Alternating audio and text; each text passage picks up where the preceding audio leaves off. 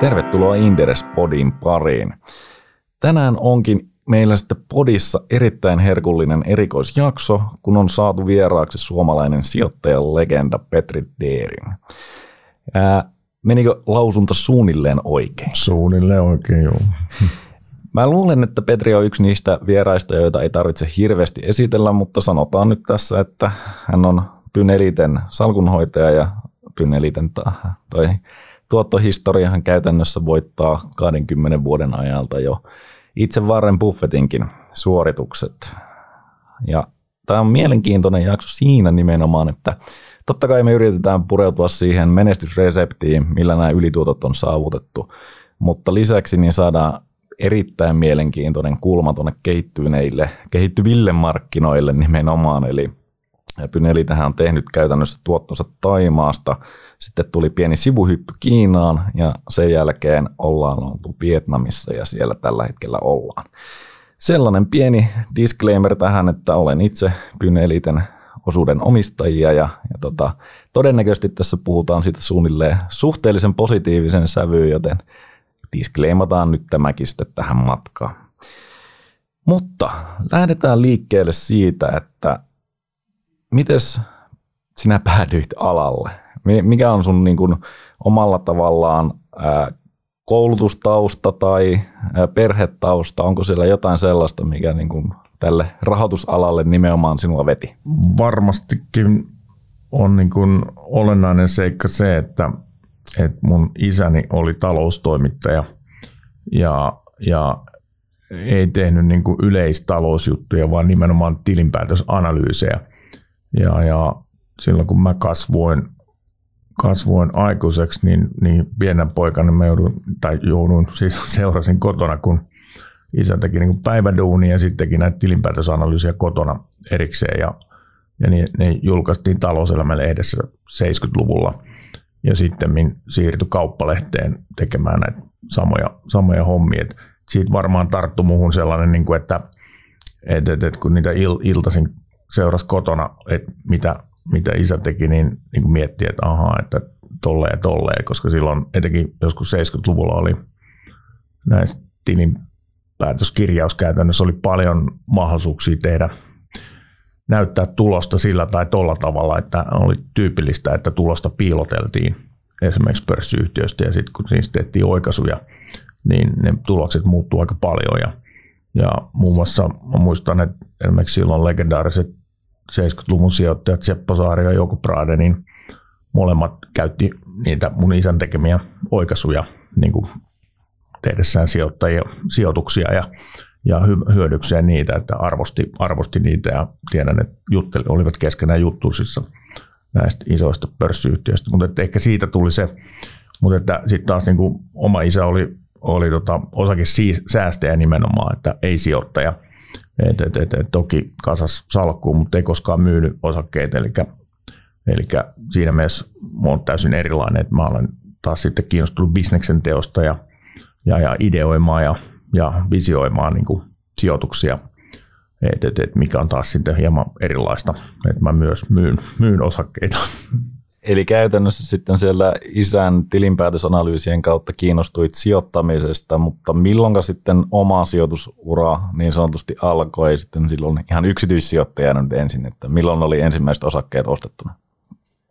Joo, se on, se on kyllä sille, että, että, ehkä se ensimmäinen voisi sanoa toisaalta, niin kuin, että milloin ymmärsin, että pitäisi, pitäisi sijoittua sijoitusalalle, oli se, että mä taisin kymmenvuotiaana voittaa 10 kilon kinkum paikallisen maitokaupan arvonnassa, että, että sehän on, tämä meidän alahan on sellainen, että pitää olla onnea, onnea matkassa paljon ja, ja ehkä siitä tuli se ensimmäinen indikaatio, että hei, että, että, että, että rahoitusala ei ole yhtään huono valinta. Ja tosi mä oon omille, omille pojille sanonut, että, että just, että jos ei ole mitään muita ideoita, niin sitten mennään kauppakorkeaseen lukemaan, että tavallaan mä oon vaan tyytyväinen, jos jo, jollain on joku muu, muu ajatus kuin, kuin kauppakorkea opi, opityöahjo, että kun se on yleensä sellaista niin yleis, yleistiedettä monelle.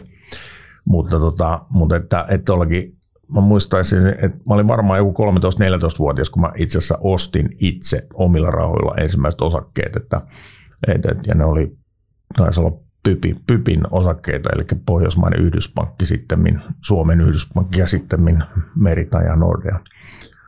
Mutta että, et, et, et, et, et, et siitä, mutta että, et se toki oli niinku sellaista enemmän kokeilevaa, kokeilevaa että sit, sitten kyllä se ehkä muuttui sellaiseksi niinku aktiiviseksi sijoittamiseksi, jonkinlaisen pienen portfolion hoitamiseksi opiskeluaikoina, kun mä menin sinne korkeakouluun, kun ei ollut mitään muita ideoita ja 82 vuonna pääsin sisään ja niin, niin siellä, siellä, meillä oli muun muassa sijoittajakerho, mikä aktiivisesti sijoitteli ja, ja silloin, silloin nämä Evlin perustajat, itse asiassa Andersin, Kempe ja Teslev, niin ne oli joskus, kun mä aloitin opinnot 82, niin ne oli joskus 83-84 vuosina Bensovin Meckler-liikkeessä töissä kaikki kolme, ennen kuin siis Evli perustettiin. Ja silloin meidän sijo- kauppakorkean sijoittajakerho, me saatiin sellaiset niin opiskelijatilit sinne, että et ne haki uusia asiakkaita ja antoi niin kuin hyvät, mä en muista, että ke, ke, kestä se oli lähtöisin, mutta että saatiin sellaiset niin kuin hyvät ehdot ja jonkinlainen ma- myös niin kuin limitti, limitti niin tileihin, niin, niin tavallaan se, se oli sellainen, että se muuttui pikkasen enemmän niin kuin jo ihan vakavaksi, vakavaksi sijoittamiksi, vaikka edelleenkin puhutaan hyvin pienistä summista et, et, et, et silloin opiskeluaikana. No, mutta oliko sulla kuitenkin silloin jo muodostunut jonkunnäköinen sijoitustrategia, että miten sä ajattelit sijoittamista ja jotain luonteen piirteitä, mikä sulle niin kuin omalla tavallaan sopii sijoitustyylinä?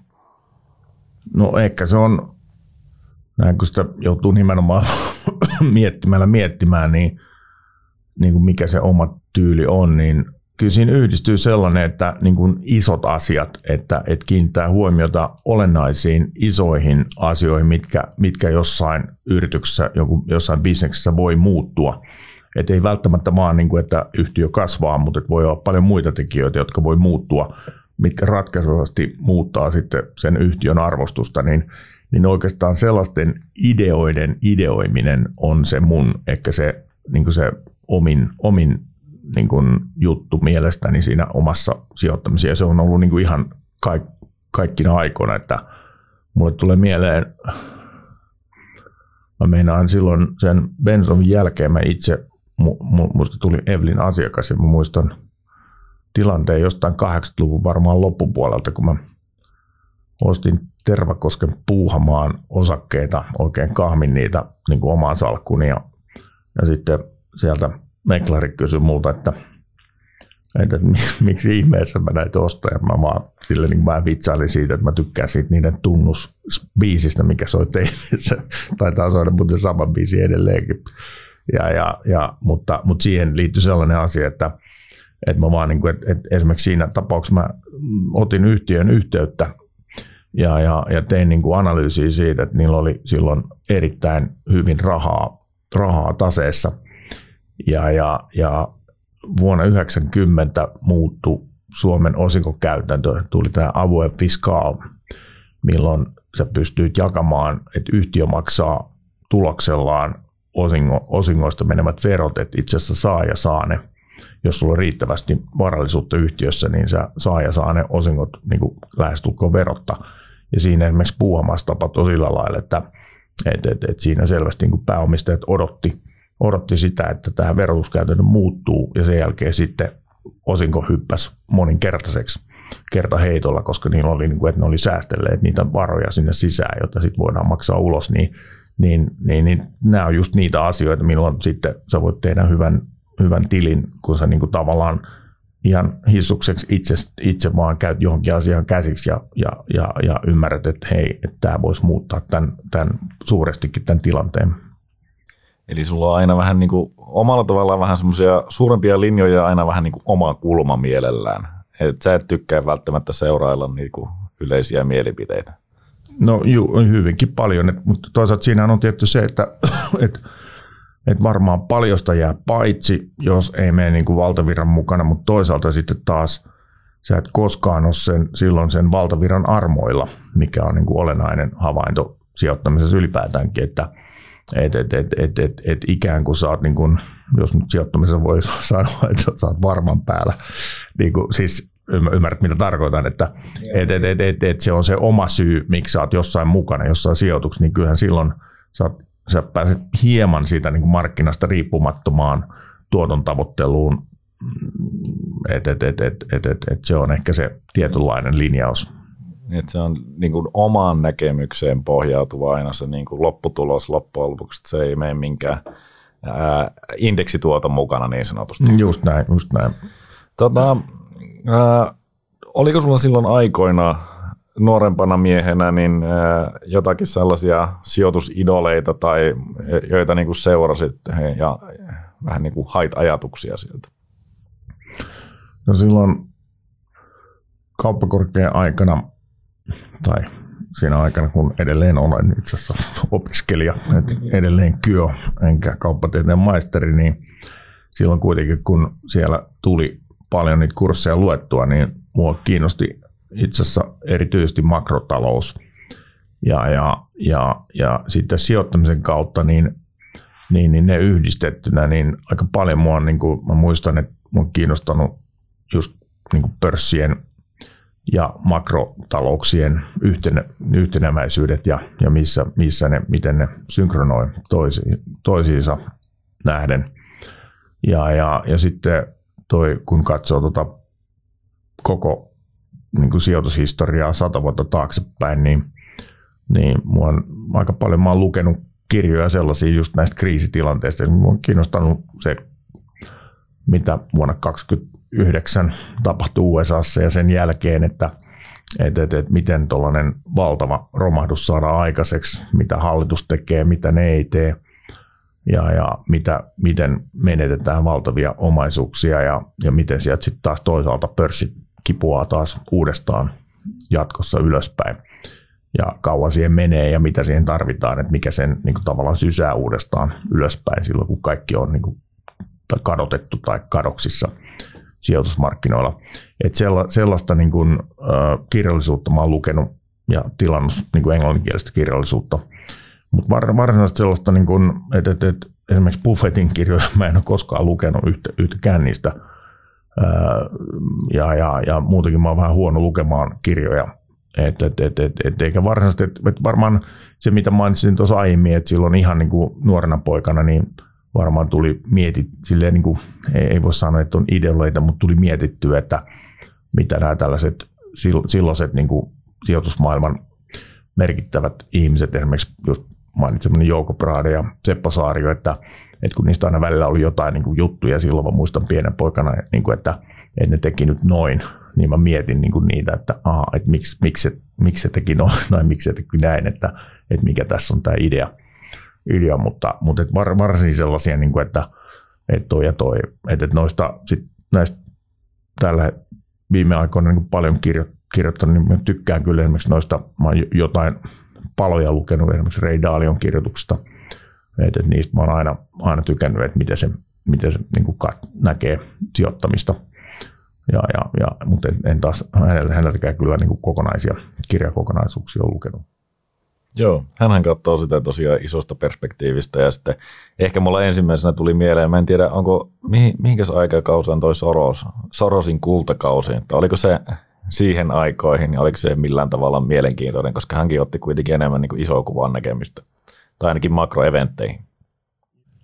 Joo, kyllä, kyllä varmaan niin kuin silloin tuli just niin kuin, siis uutisjuttujen kautta tuli niin kuin mietittyä, että ahaa, että, että, että, että, että tällainen ja tällainen kaveri tekee näin ja näin. Että, mutta että en ole, en ole niin kuin kovin syvällisesti kuitenkaan hänenkään niin kuin sijoitusperiaatteisiin tai niin kuin tapaan toimia tutustunut, paitsi että että sellainen miele, mielenkiintoinen seikka, että, että silloin kun lähti Taimaaseen sijoittamaan, niin Soroksen Quantum Find oli itse asiassa Taimaassa mukana yhtiöissä, että et, et, et, et, itse asiassa oli yksi, yksi sama yhtiö, missä molemmat menetettiin kaikki rahamme.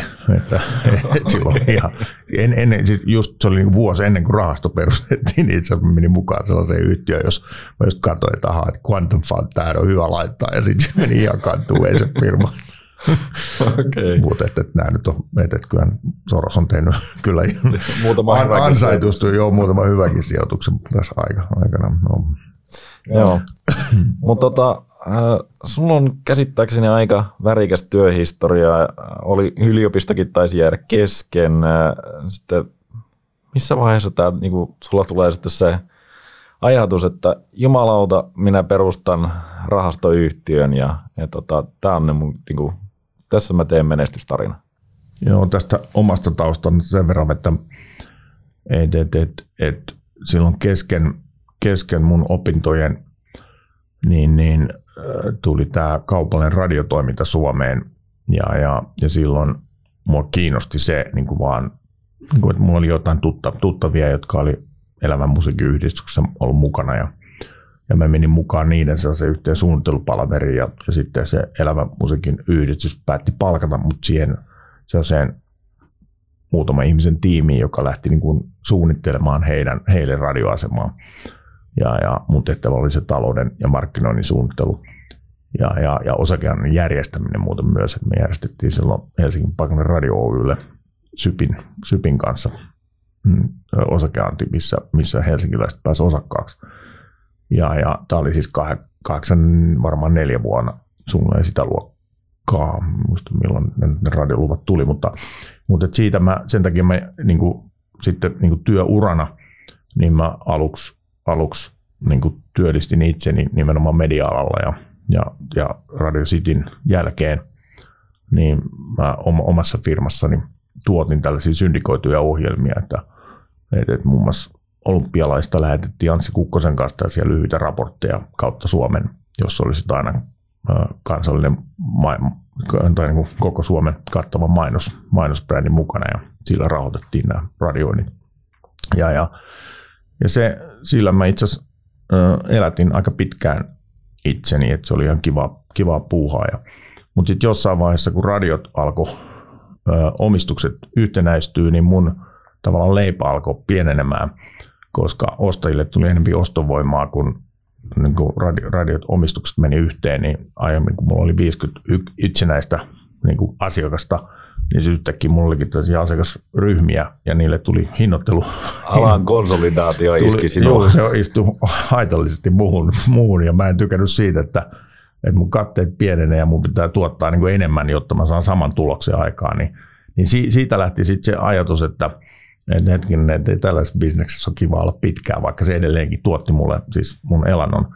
Ja, ja sitten mä ajattelin, että mitä jos mä tämän, niin kuin, tämän mun niin kuin har, puoli, puoliammatin harrasteen sijoittamisen niin kuin muutan, muutan bisnekseksi, että, että, että, että mä tutkin sitten, että voisiko tällaisen toimiluvan saada ja tein kaikki toimenpiteet, mitä, mitä siihen tarvitaan, tarvitaan niin kuin, mm, ja, ja, ja, ja, ja sitten mm, No, niin kuin oli, oli tosi hienoa, että sain, sain tällaisen rahaston toimiluvan. Ja, ja, mutta siihenkin oli silleen, että mulla ei ollut, niin kuin, että, että oikeastaan lisätäkseni sen, että, että mä en olisi varmaan suuntautunut rahastoyrittäjäksi, jollei mulla olisi ollut vahvaa ideaa niin kuin jostain niin kuin, siis kohteesta. Eli, eli se idea sijoittaa Aasiaan johtui tästä mun niin kuin itse niin kuin tavallaan erilaisten makrokriisien tutkiskelusta – aiemmin, että, että, että, että tämä meni siinä järjestyksessä, että itse asiassa 97 vuonna, kun Aasiassa lähti Taimaasta liikkeelle Tomjan Kung kriisi,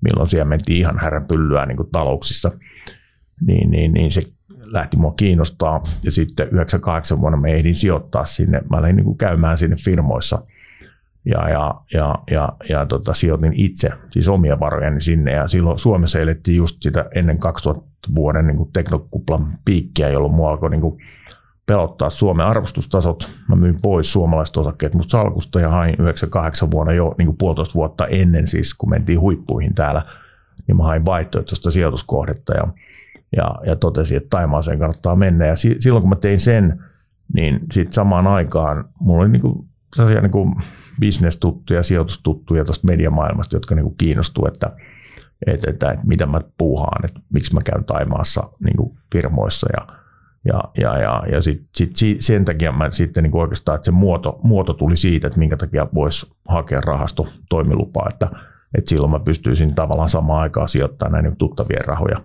sinne, että, että se, oli, se oli se, niin se väkevä idea sille, että minkä takia ylipäätään lähti sitten rahasto niin, että sulla ei ollut niin kuin silloin alun perin semmoista niin kuin suurta ajatusta, että tämä on satojen miljoonien rahasta jossain vaiheessa, vaan sä enemmänkin ajattelit omat rahat ja kaverien rahat ja ehkä vähän perheen rahaa siinä. Just, just näin, että et, et, et, et, ja hyvin pienimuotoisesti tavallaan sitä koko idea. Et siinä oli silloin alus, alusvaiheessa, oli, mä muistan, että oli markoissa laskien, niin oli, että jotta rahasto voi toimia, niin piti puolen vuoden toiminnan jälkeen olla 50 asiakasta niin kuin kappalemääräisesti.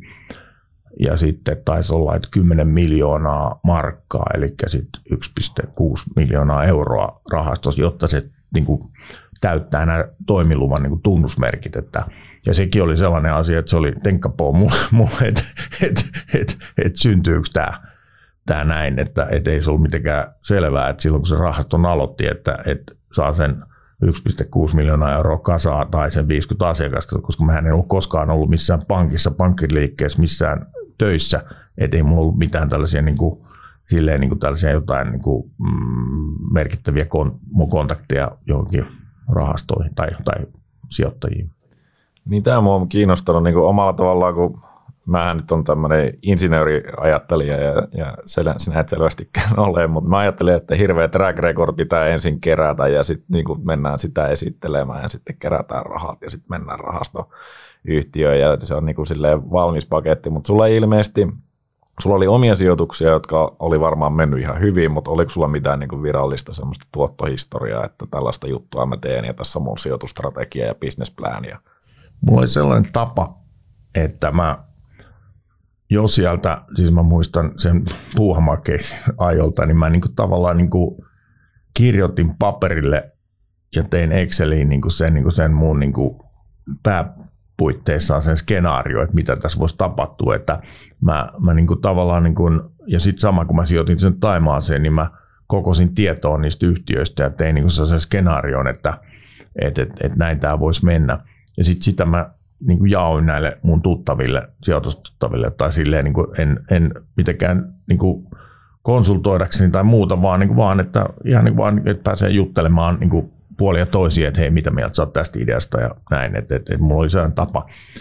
Ja, ja, ja myös siitä, ennen kuin se rahaston toimilupa tuli, niin mä olin koonnut sit itse niin kuin sille hissuksi sellaista, että ketä mulla on niin kuin jotain puolituttuja tai tuttavia, jotka mä tiedän, että sijoittaa ja, ja jotka oli just jossain, mä olin silloin media-aikana, mä olin esimerkiksi tuon City-lehden hallituksessa mukana, niin siinä oli jotain niin kuin sijoittaja niin kuin kavereita mukana, niin mä niiden, niiden kautta, ne, niistä tuli niin kuin tut, kuitenkin tuttavia, tutta, tuttavia siinä aikana.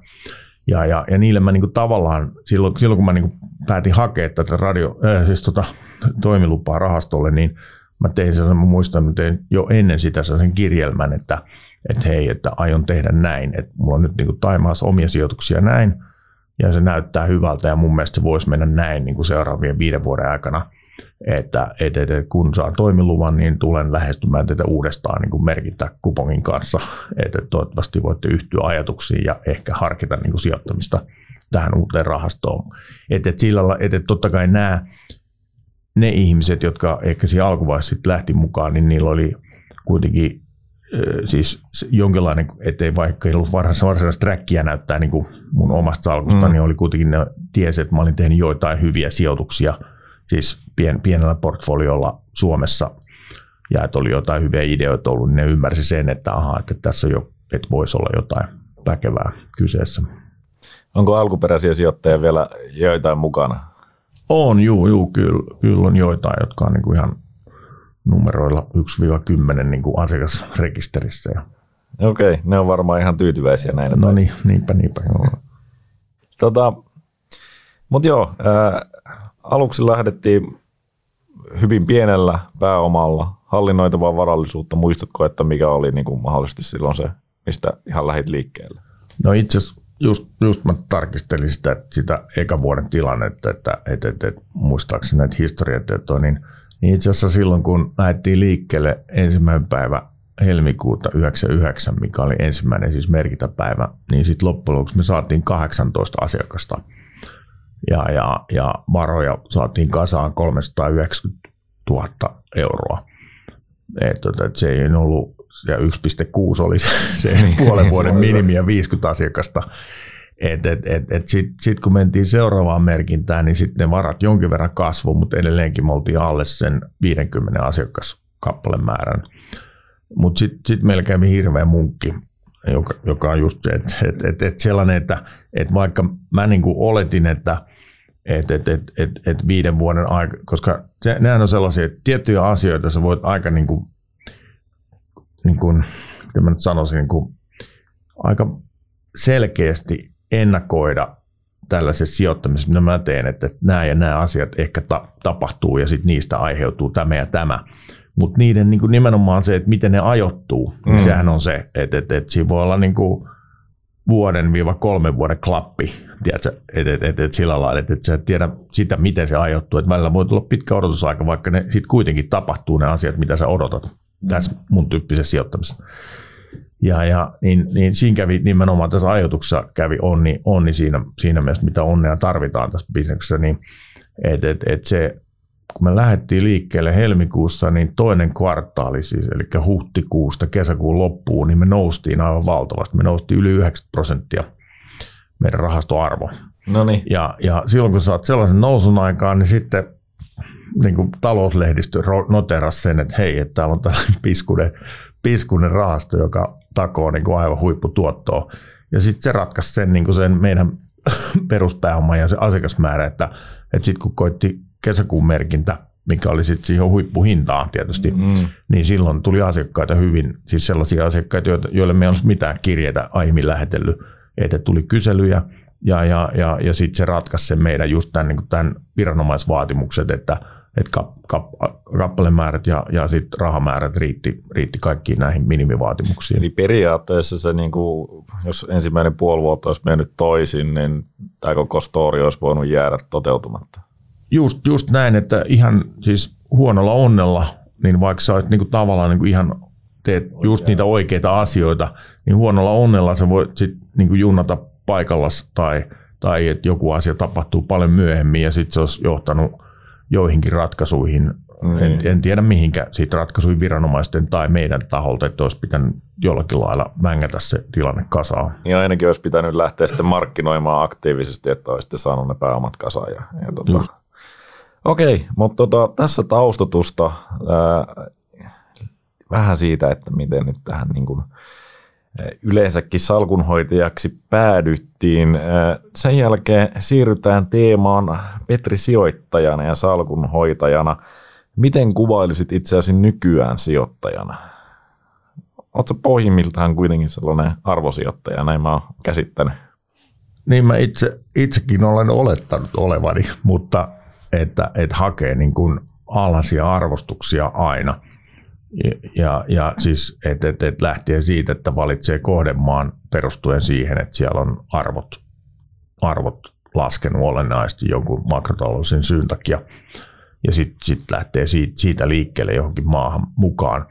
Mutta, mutta sitten toisaalta samaan aikaan, niin, niin, niin, niin kyllähän niin tuollaisessa just kehittyvässä maassa, niin, niin, niin sähän haluat sieltä kovaa kasvua – Siis, että sä haluat sellaisia yhtiöiden mukaan, jotka kasvaa, kasvaa ja tulokset kasvaa vahvasti. Että et, et, et, et, jos mä, niin mä just, jos ajattelee meidän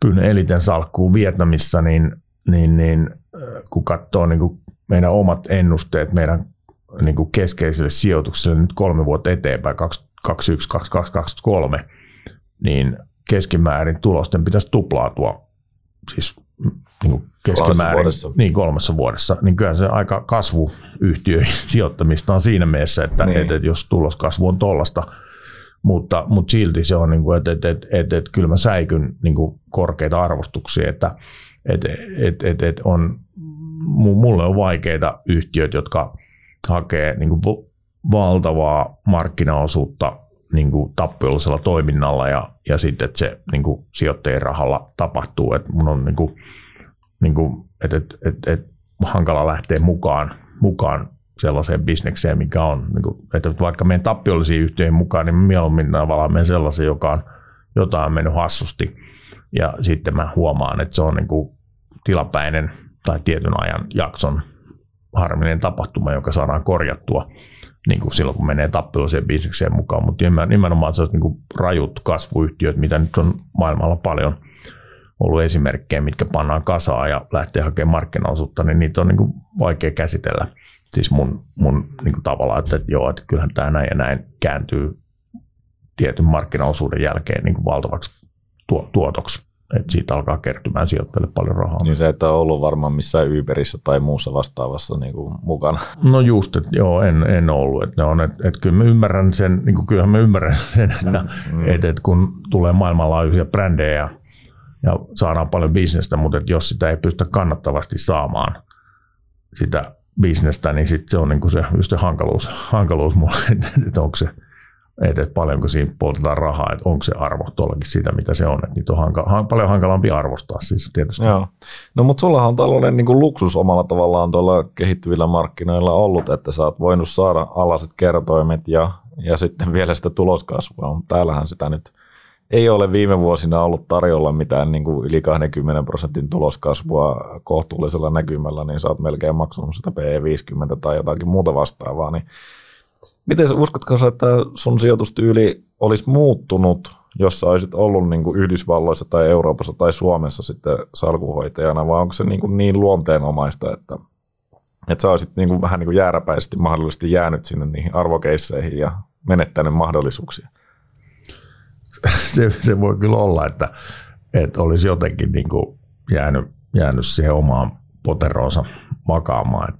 Että kyllä mä melkein, melkein, melkein pikemmin niin kuin olettaisin näin, että sitten se oma niin kuin varovaisuus olisi johtanut siihen, että on vaikea, vaikea että olisi pystynyt surffaamaan just niin kuin poimien vaan näitä kultahippuja, että tämä, tämä tulee moninkertaistumaan ja tämä tulee moninkertaistumaan, vaikka, vaikka ei niin kuin se eikä tule niin kuin tuloksen kautta, niin kuin mitä näitä on ollut, näitä erilaisia listautumisia, just, just nimenomaan näistä hurista kasvuyhtiöistä. Niin minusta tuntuu, että täällä kuitenkin niin sanotusti kehittyneillä markkinoilla, niin ne parhaat sijoitukset on melkein olleet niitä, jotka on ollut kalliita ja sitten on kallistunut lisää. Nyt siis viime vuosina, eihän tämä tietenkään aina ole. Just, just näinhän se on, mutta, mutta kyllä, ja, ja, ja, ja sehän nyt pätee, että et, et, et, et, et, näitä on valtavasti erilaisia strategioita, miten eri, eri ihmiset pystyy tekemään sijoittamisessa hy, hyviä tuloksia – ja, ja eikä, eikä ole kysymys siitä, että ne on satunnaisia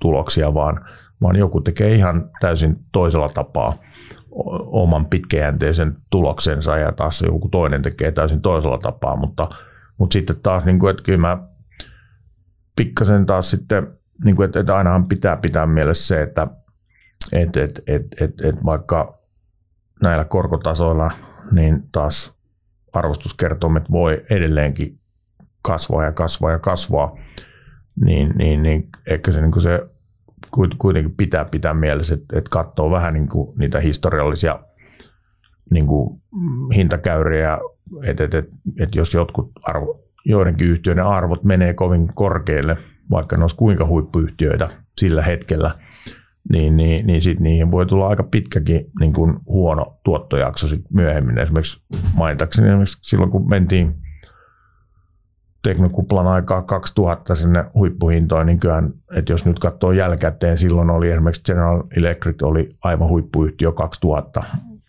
la, laajeni mielenkiintoisiin kasvubisneksiin. Oracle, äh, erittäin huippu IT-talo silloin, tai sitten Suomessa Nokia tietty hyvänä esimerkkinä, niin niin kyllä 20 vuotta oli kar- karsee osakesijoittajalle olla, että jos on niistä kolmesta poiminut nämä niin kasvuyhtiö strategiansa, niin, niin sitten on ollut ihan hirveä, hirveä tavallaan niin kuin 20 vuotta takana, että et, et, et, et, et, et, et aina pieni niin varovaisuus on varmaan paikallaan, että et, et, et, et se on niissä omissa Exceleissä on hyvä saada aikaan se, että se kuitenkin osakesijoittajille pitää te- takoa sitä tulosta ja kunnolla sitten, että jos ne arvostustasot pääsee korkealle jossain yhtiössä, niin se, ei, ei se mikään muu voi perustua muuhun kuin siihen, että sitä, sitä rahaa alkaa kertyä omistajille jossain vaiheessa ja kunnolla siitä bisneksestä, että mistään muualta se arvo ei kuitenkaan synny, synny niin takaisin omistajille. Joo, mä, mä kuulen sitten myöhemmin mielelläni niin kuin näkemyksiä tästä nykyisestä markkinatilanteesta, jonka kanssa ehkä itsekin vähän taistelen näinä päivinä, mutta tuota, jos mennään vähän niin kuin vielä tämän arvosijoittamisen kautta, niin onko price to book kerroin edelleen relevantti? Mulle on kerrottu, että se ei ole, mutta sulla voi olla parempi näkemys. No e- ehkä se ihan sellainen, en, en mäkään niin sanoisi, että et, et, et, et en mä ole sitä niin kuin viime aikoina kovinkaan paljon esimerkiksi itse korostanut tai tuonut esiin, esiin jopa, vaikka se on aiemmin ollut paljonkin esillä, ää, koska, koska sitten taas niin kuin, ää, niin kriisitilanteessa perinteisesti on menty, menty niin kuin arvostuksessa reippaasti niin kuin sen, jo sen oma niin kuin ihan bug, bug, bugin mukaisen niin kuin, ää, tasearvon alle, niin, niin silloin sen ymmärtää, että hei, että tässä on mielenkiintoisesta asiasta kysyä, että jos ei tätä rahaa polteta, niin se arvo on siellä ja saat voit ostaa sen niin kuin halvemmalla kuin mikä on se tollinen arvo, mutta, mutta kyllä noi niin kuin on niin paljon näitä erilaisia arvoja yhtiöissä, joka ei ole vain niin kuin sitä suoraa bugista, bugista laskettava arvo, että, että, että, että sen takia sen merkitys ehkä on, on vähempi. Että, mutta että sitten taas samaan aikaan mun, mielestä jotkut tällaiset niin kuin lukemat esimerkiksi, niin kuin, että seuraa, seuraa niin kuin jonkun bisneksen tyypillisesti, niin kuin, että jos bisnes normalisoituu joskus myöhemmin, vaikka se on niin kuin kasvuvaiheessa, niin, niin että pystyy niin kuin miettimään sitä kautta, että kuinka isoksen esimerkiksi jos otetaan markkina-arvoa suhteessa myyntiin, niin mun mielestä se on aika hyvä lukema. Jollakin lailla saa sellaista pohjaa, pohjaa siihen, että miten se bisnes on nyt niin kuin arvostettu, koska jokainen ymmärtää, että et, et, et kate ei voi olla enemmän kuin se liikevaihto, ja, ja, ja sit sieltä syntyy se tulos niin kuin tiputelle alaspäin, niin, niin, niin ehkä, ehkä sellaisista tänä päivänä saa parempaa käsitystä, jos pystyy hahmottamaan sen, että kuinka suureksi joku bisnes voi mennä ja minkälaista kilpailua se tulee kohtaamaan, että mit, mitä rajo, raja, rajallisuuksia se tulee vastaan ja sitten sieltä saada jonkinlaisia järkeviä katelukeja aikaa, niin silloin päästään niin jonkinlaiseen niin kuin summittaiseen yhtälöön siitä, että minkälaiseksi ne voitot voi muodostua. Et, et, et ehkä ne on, ne on niin kuin niitä parempia lukemia, joku just niin kuin tämä niin kuin price to bookilla jotain arvosijoittamista arvottaa. Price to sales, EV sales ja, ja sitten siihen arviot siitä, että minkälaisia ne marginaalit, marginaalit voisi mahdollisesti olla just, sitten. Just näin. Mutta ei kuitenkaan mielellään niin kuin tappiolliseen bisnekseen, mielellään pitäisi tehdä rahaa nyt niin kuin koko ajan ja kasvattaa sitä. No ehkä näin just. Alright. Tota, entä sitten niin kuin alhainen PE, No totta kai onhan se kiva, jos sen voi saada, mutta miten, niin kuin, miten painottaisit näitä asioita? Et, et, miten paljon niin kuin laadullista tekijöistä olet valmis hyväksymään sitä korkeampaa P-lukua tai, tai sitten toisinpäin, että et, miten sä niin kuin arvotat niitä? Koska et, et sä varmaan kuitenkaan niin kuin screenaa alhaisimpia P-lukuja ja niihin sijoita. Ehkä, ehkä tässä on niin kuin omien sijoitusvuosien aikana on kuitenkin niin kuin siirtynyt ymmärtämään, että et, et, et, et, et, ei, ei aina kannata sitä hakea vaan sitä alhaisimman PE-yhtiötä, vaan että, että on valmis myös maksamaan, maksamaan korkeampaa PE-lukua, jos sitä kasvua ja tiettyä laatua sen, sen että et, et, et just riskien hallit, hallin, hallitsemiseksi on olemassa siinä bisneksessä. Että et, et, et, et se, ja, ja, ja to, tokihan se pitää suhteuttaa sitten taas kaikkeen just, että, että jos ajatellaan tällä hetkellä just korkotasoa, niin, niin, niin sen kautta on täysin ymmärrettävää, että kun, kun vaihtoehtoissa niin kun sijoituskohteet puuttuu, niin silloin P-luvut saa olla reippaasti korkeampia, että se, se on ihan sel, selvä asia. Ja, ja, ja, mutta, mutta että en tiedä, että et, et, et, et enemmän, enemmän, enemmän tuntuu sille, että jos olet oudummissa markkinoissa, niin niin, niin helposti ne hyvin alhaiset P-luvut, ne on niin kuin ihan aidosti tarkoittaa, että pysy poissa, pysy poissa yhtiöistä, että, että, että se ehkä löytyy jostain niin kuin sieltä keskipaikkeelta. Ja sitten myös se, että kun on yhtiön koosta kyse, niin, niin kyllä se nyt kuitenkin korreloi, korreloi riskeihin, riskeihin siinä, että että, että, että pikkasen isompi yhtiö, niin sä oot valmis maksaa vähän korkeampaa P-lukua, kun se takaa sen, takaa sen että siinä on jo paljon saavutettu tiettyä ja, ja on pystytty niin kuin panemaan yhtiön laatua, laatua, mikä takaa sen, että sä et kaikkien rahoja voi menettää siinä, että kun taas jossain pienissä ja alla se PLU, se voi olla kantu, ei koko, koko business joku päivä. Mm. No mennään sitten sijoitustrategiaan Pyn eliteen. Onko teillä sille kirjoitettuna tuolla esitteessä, että mikä teidän sijoitustrategia on, minkälaisiin yhtiöihin te sijoitatte ja millä periaatteilla? Vai onko se sellainen, että sijoitetaan sinne, minne Petri sanoi? Se on tietty just meidän, meidän rahastolle sellainen niin kuin ihan sel, selvä asia, että et, et, et, et, et siinä päätökset syntyy vain mun toimesta, että et, et, et se on niin kuin ollut aina näin, että et, et ei ole pyrittykään muodostaa mitään sijoitus niin komiteaa tai, tai tehdä niin kuin tiettyjä kompromisseja, koska se ta, taas sit nope, tekee päätökset nopeiksi ja, ja selkeiksi, ettei tehdä tietynlaisia kompromisseja niissä sijoituspäätöksissä.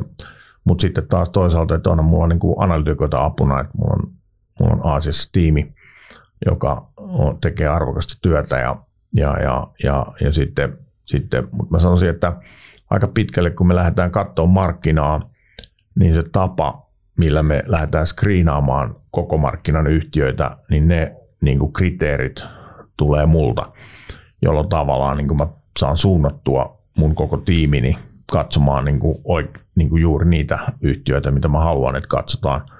Ja, ja niissä, niissä on paljon just sellaisia niin kuin tekijöitä niissä screenauksissa, että et, et, et, et haetaan yhtiöitä, jotka on niin kuin jostain satunnaisesta syystä esimerkiksi menettänyt kannattavuuttaan, joka jää tilapäiseksi, tilapäiseksi se muutos, ja, ja, ja jossa kuitenkin niin kannattavuus voi myöhemmin parantua ja, ja kasvu syntyä hyvinkin reippaaksi jatkossa.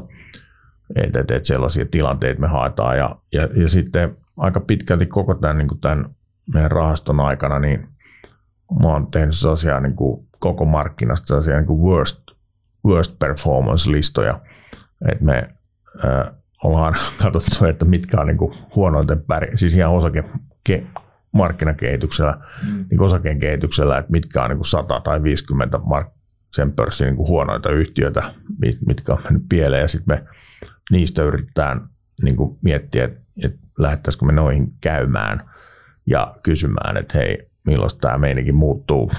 Ja, ja, ja, ja, ja koska silloin sieltähän, sieltä helposti löytyy niin kuin sellaisia mielenkiintoisia valuaatioita joillekin asioille. On sitten taseista löydettäviä jotain asioita tai, tai tuloskehitystä, mahdollisesti tulevaisuuden tuloskehityksestä tai jostain muutoksesta tulevia, mitkä kiinnostaa. Et, et, et, et, et ne on, ja ne on kyllä ollut ihan niin kuin tehokkaita löytää sellaisia, että silloin kun ei haeta niin kuin parinkymmentä prosentin tuotto tavoitetta, vaan sä haet niin kuin 200 prosentin tuottomuutosta, niin kuin se, että, että yhtiön arvostus muuttuisi niin muutamassa vuodessa, niin, niin silloin tämän tyyppiset listaukset on ihan tehokkaita tehokkaita niihin. Mutta mut muuten meillä on kyllä, että meillä on, niinku, meillä on kyllä ihan noista kaikista niistä tärkeistä yhtiöistä, missä on olla mukana, niin meillä on kyllä ihan että omat malli, mallinnukset, missä, missä kyllä kuitenkin mun omalle tiimille mä oon yrittänyt korostaa sitä, että, että kun mallinnetaan, niin keskitytään vaan niin kuin olennaisia asioita, ei, ei tarvitse laskea niin kuin just diskonttokorkoja hyvin tarkasti niin kuin perustuen tiettyyn oletettuun korkoon, että, että mieluummin katsotaan ne isot, isot linjat että, ja saadaan ne isot lukemat oikein kuin, että ja keskitytään niin kuin nimenomaan siihen, että mit, mitkä on niin kuin esimerkiksi liikevaihdon lähteet mahdollisesti tulevaisuudessa tai lähivuosina ja täl, tällaisia asioita, missä niin ne isot asiat muuttuu, mitkä on, milloin sitten tulosvaikutusta kuin sille, että alettaisiin katsoa niin kuin hirveän tarkasti tarkasti jotain diskonttokoron mukaisia kassavirtoja. Joo. Me analytikot tehdään niitä hirveän tarkkoja ja hienoja DCF-malleja, mutta niin kuin kyllä mulla ainakin tulee monesti mieleen, että on tämä niin kuin jumalalta lillukan varsien nyhtämistä täällä. Niin kuin ihan isot linjat on itseäkin kyllä kiinnostavia, mutta toisaalta tässä työssä pitää tehdä molemmat sitten. Just, just. Mutta tota, aika mielenkiintoisesti tuossa muotoilit, jos ajatellaan niin tuota sijoitustrategiaa, niin, niin siis selkeästi käänneyhtiöt kiinnostaa ne omalla tavallaan ne, mitkä on surkeimpiin performoineet historiassa, niin sieltä etsit mahdollisuuksia ja sitten samalla sä oot jo sitä ennen tehnyt niin kuin sen omalla tavallaan mielellään mennyt siihen maahan, joka on niin kuin kriisin kourissa, että missä on jo niin kuin painettu alaspäin, niin aika korkealta kuulostaa periaatteessa riskit niin kuin tässä lähestymistavassa. Onko jotain, niin kuin, miten sä itse suhtaudut niin kuin riskiin? Näetkö, että se, se kaikki siinä niin kuin arvostuksessa näkyy se turvamarginaali ja, ja tota, sulla on upsidea niin paljon enemmän, mitä sitten niin kuin mahdollinen menetys vai miten sä itse tätä haet? No kyllä mä itse mielen silleen, että mä sijoitan hyvin matala riskisesti, kun, kun mä niin kuin, tavallaan niin kuin haen kohteita, mistä on ilmat pois. Et, et, et, tavallaan, niin kuin, että et, et, et, kohteet, missä on niin kuin, kaikki jännitteet päällä ja jotka on hotteja, niin kyllä tavallaan niin kuin hotti voi viilentyä helposti, siis kun taas viileä pysyy joko viileänä tai alkaa lämpenemään. Et, et mä koen sen niin, kuin niin päin, että et, et, et, et kun katsoo sen skaalan, että jos sulla on vaikka nollasta sataa astetta Celsiusta ja jos on meitä siihen niin kuin 95 Celsius hottina olevaa bitcoiniin tai Teslaan mukaan, niin tavallaan sit se, siitä löytyy sit skaalasta aika paljon niitä viileimpiä asteikkoita alaspäin. Taas sit, jos sä menet johonkin, niin kuin, joka on jo niin kuin jäätymispisteessä olevaa tavaraa, niin, niin, niin se, se, kun alkaa lämpenemään, niin sitten sit se niin kuin tavallaan se upside on valtaisa. Että, että mä koen niin kuin näin, näin päin sen asian te, te, toimimalla näin. Ja sitten jos ajatellaan niin kuin maavalinnoissa, niin, niin kyllähän siinä on ihan keskeistä se, että et, et, et, et kyllä sä voit valita niin kuin tosi huonosti myös maita. Et ei, ei se sitä tarkoita, että kun jossain menee huonosti, niin silloin aina sit menee paremmin myöhemmin. Et, tota, et, et, et, totta kai on mait, et pitää paljon, paljon miettiä niitä riskejä, että, että minkälaisessa tilanteessa joku tuollainen niin pörssi romahtaa ja, ja mitkä ne sen maan rakenteet on, että minkä takia se voi nousta että et, et ne perustuu siihen jo olemassa olevaan tietoon, siis mikä on aiemmin ollut ennen kuin ollaan menty kriisiin. Mutta että, et kyllä se on, tavallaan se on mun mielestä lohdullista, että molempiin maihin, siis esimerkiksi jos nyt ajattelee Taimaa tai Vietnamia, niin molemmissa me ollaan menty sille, sellaisessa hetkessä mukaan, milloin indeksi on ollut yli 50 prosenttia alempana kuin jo aiemmin saavutettu taso. Eli, eli mun mielestä se, se madaltaa kyllä sitä riskiä, että kyllä se yleensä niin kuin sijoittajat kaikilla markkinoilla – toimii, että ne ajat, ne eri syklit vaihtelee, mistä sijoittajat innostuu, mutta ne aina palaa aina samoin syin niin kuin samoihin asioihin, että, että samat syyt alkaa ajamaan tavallaan niin kuin, niin kuin samaan suuntaan jotain pörssiä, että, että innostutaan tästä sektorista näistä syistä ja tämä tulee tällöin ja sitten sit se vie indeksiä tiettyyn pisteeseen ja tietyt asiat johtaa johonkin, niin – niin tavallaan, niin kuin, että, sille, että jos sulla on olemassa olevas, että sulla on niin kuin leimattuna jo se tietty indeksilukema aiemmilta ajalta ja silloin sijoittajat on tykännyt tästä tilanteesta näin ja näin ja niitä ei ole häirinnyt nämä arvostustasot, niin kyllä ne yleensä aina, aina vaan te, tehdään samoin, että et sitten sit kun lähdetään no, uuteen nousuun, niin unohdetaan kaikki ne, niin että et, et, et, et, kyllä tämä meno on ihan okei ja, ja saa mennä kovaa, et, et, et mun mielestä niin kuin ihan kaikilla markkinoilla tapahtuu ihan samalla lailla, että et, et, et, et, et, et, et saa mennä sitten taas tosi kovaa silloin, kun mennään kovaa. Okei, eli Pyneelitä pamahtaa mielellään paikalle silloin, kun kaikki näyttää menevän aivan päin persettä ja kukaan ei odota mitään hyvää. Ketään muuta ei kiinnosta. No, no mi- se näin muotoilla? Se on se, se on se mieluisin hetki, mutta että, että kyllä siinä sit sen, senkin hetken jälkeen löytyy vielä paikkoja mennä mukaan, että että että mm. että että että että ihan sitä pohjapohjaa ei tarvitse saavuttaa. Tota, vähän tuosta sijoitusprosessista. Tähän on, niin kuin, käsittääkseni sijoitatte pääasiassa nyt esimerkiksi nyt Vietnamissa ja aiemmin käsittääkseni Taimaassa myös niin kuin keskisuuriin yhtiöihin, että, että sieltä löytyy ilmeisesti niin kuin, tehottomuutta ja, ja sitten toisaalta niin kuin semmoista hyviä mahdollisuuksia. Onko tämä niin totta ja mikä siinä on niin kuin taustalla oleva tekijä? Onko se niin kuin periaatteessa tätä pienten yhtiöiden yleensä parempaa kehitystä ja korkeampia riskejä, mutta sitten ne keskisuuret on ehkä kuitenkin sitten näillä kehittyvillä niin kuin se sektori, mistä pieni ei välttämättä enää uskalla mennäkään, vai? Siinä on kyllä myös, myös, myös niin kuin ihan keskeinen vaikutus se, että mikä meidän rahaston koko on nykyään, että et, et, et, et, et, et liian pieni, mm. se, siinä ei niin kuin mieti sitä oikeastaan sen yhtiön riskiä tai tuottomahdollisuutta niinkään, vaan sitä, että et, et jos sä käytät aikaa, kun me kuitenkin aika, aika niin kuin intensiivisesti sit pyritään seuraamaan niitä meidän kohteita ja, ja uusia ideoita myös tutkitaan intensiivisesti, niin, niin jos sä, jos sä sit niinku jossain niinku liian pienessä yhtiössä alat miettiä, että hetkinen, että sä saat niinku sun portfoliosta yksi tai kaksi prossaa tähän kiinni, niin sitten jos se tuplaa, niin ei edes värähdä toi osuuden arvo niin kuin siitä sen tuplaantumisesta, niin tavallaan se, se, se johtaa siihen pikemminkin meillä, meillä tai on johtanut siihen, että, että me ollaan siirrytty keskisuuriin ja iso, isojen välimaastoon oikeastaan meidän kohdemarkkinoilla. Ja, ja, mutta sitten kuitenkaan me ei, niin kuin, me ei muodosta meidän salkkua millään lailla, että me, että, että me ei ollenkaan että, että niin kuin seurata, mitkä on niin kuin indeksipainolla mitäkin siinä maassa. Siis, että se, se, sille ei ole niin kuin mitään merkitystä meidän osakevalinnoille. Et, et, et sit siitä, siitä niin kuin kuitenkin keskisuurista isoihin niin kuin väliltä me, me niitä pyritään screenaamaan hyvin, hyvin tarkkaan ja, ja sieltä löytää ne just meille sopivat kohteet niin kuin kulloinkin.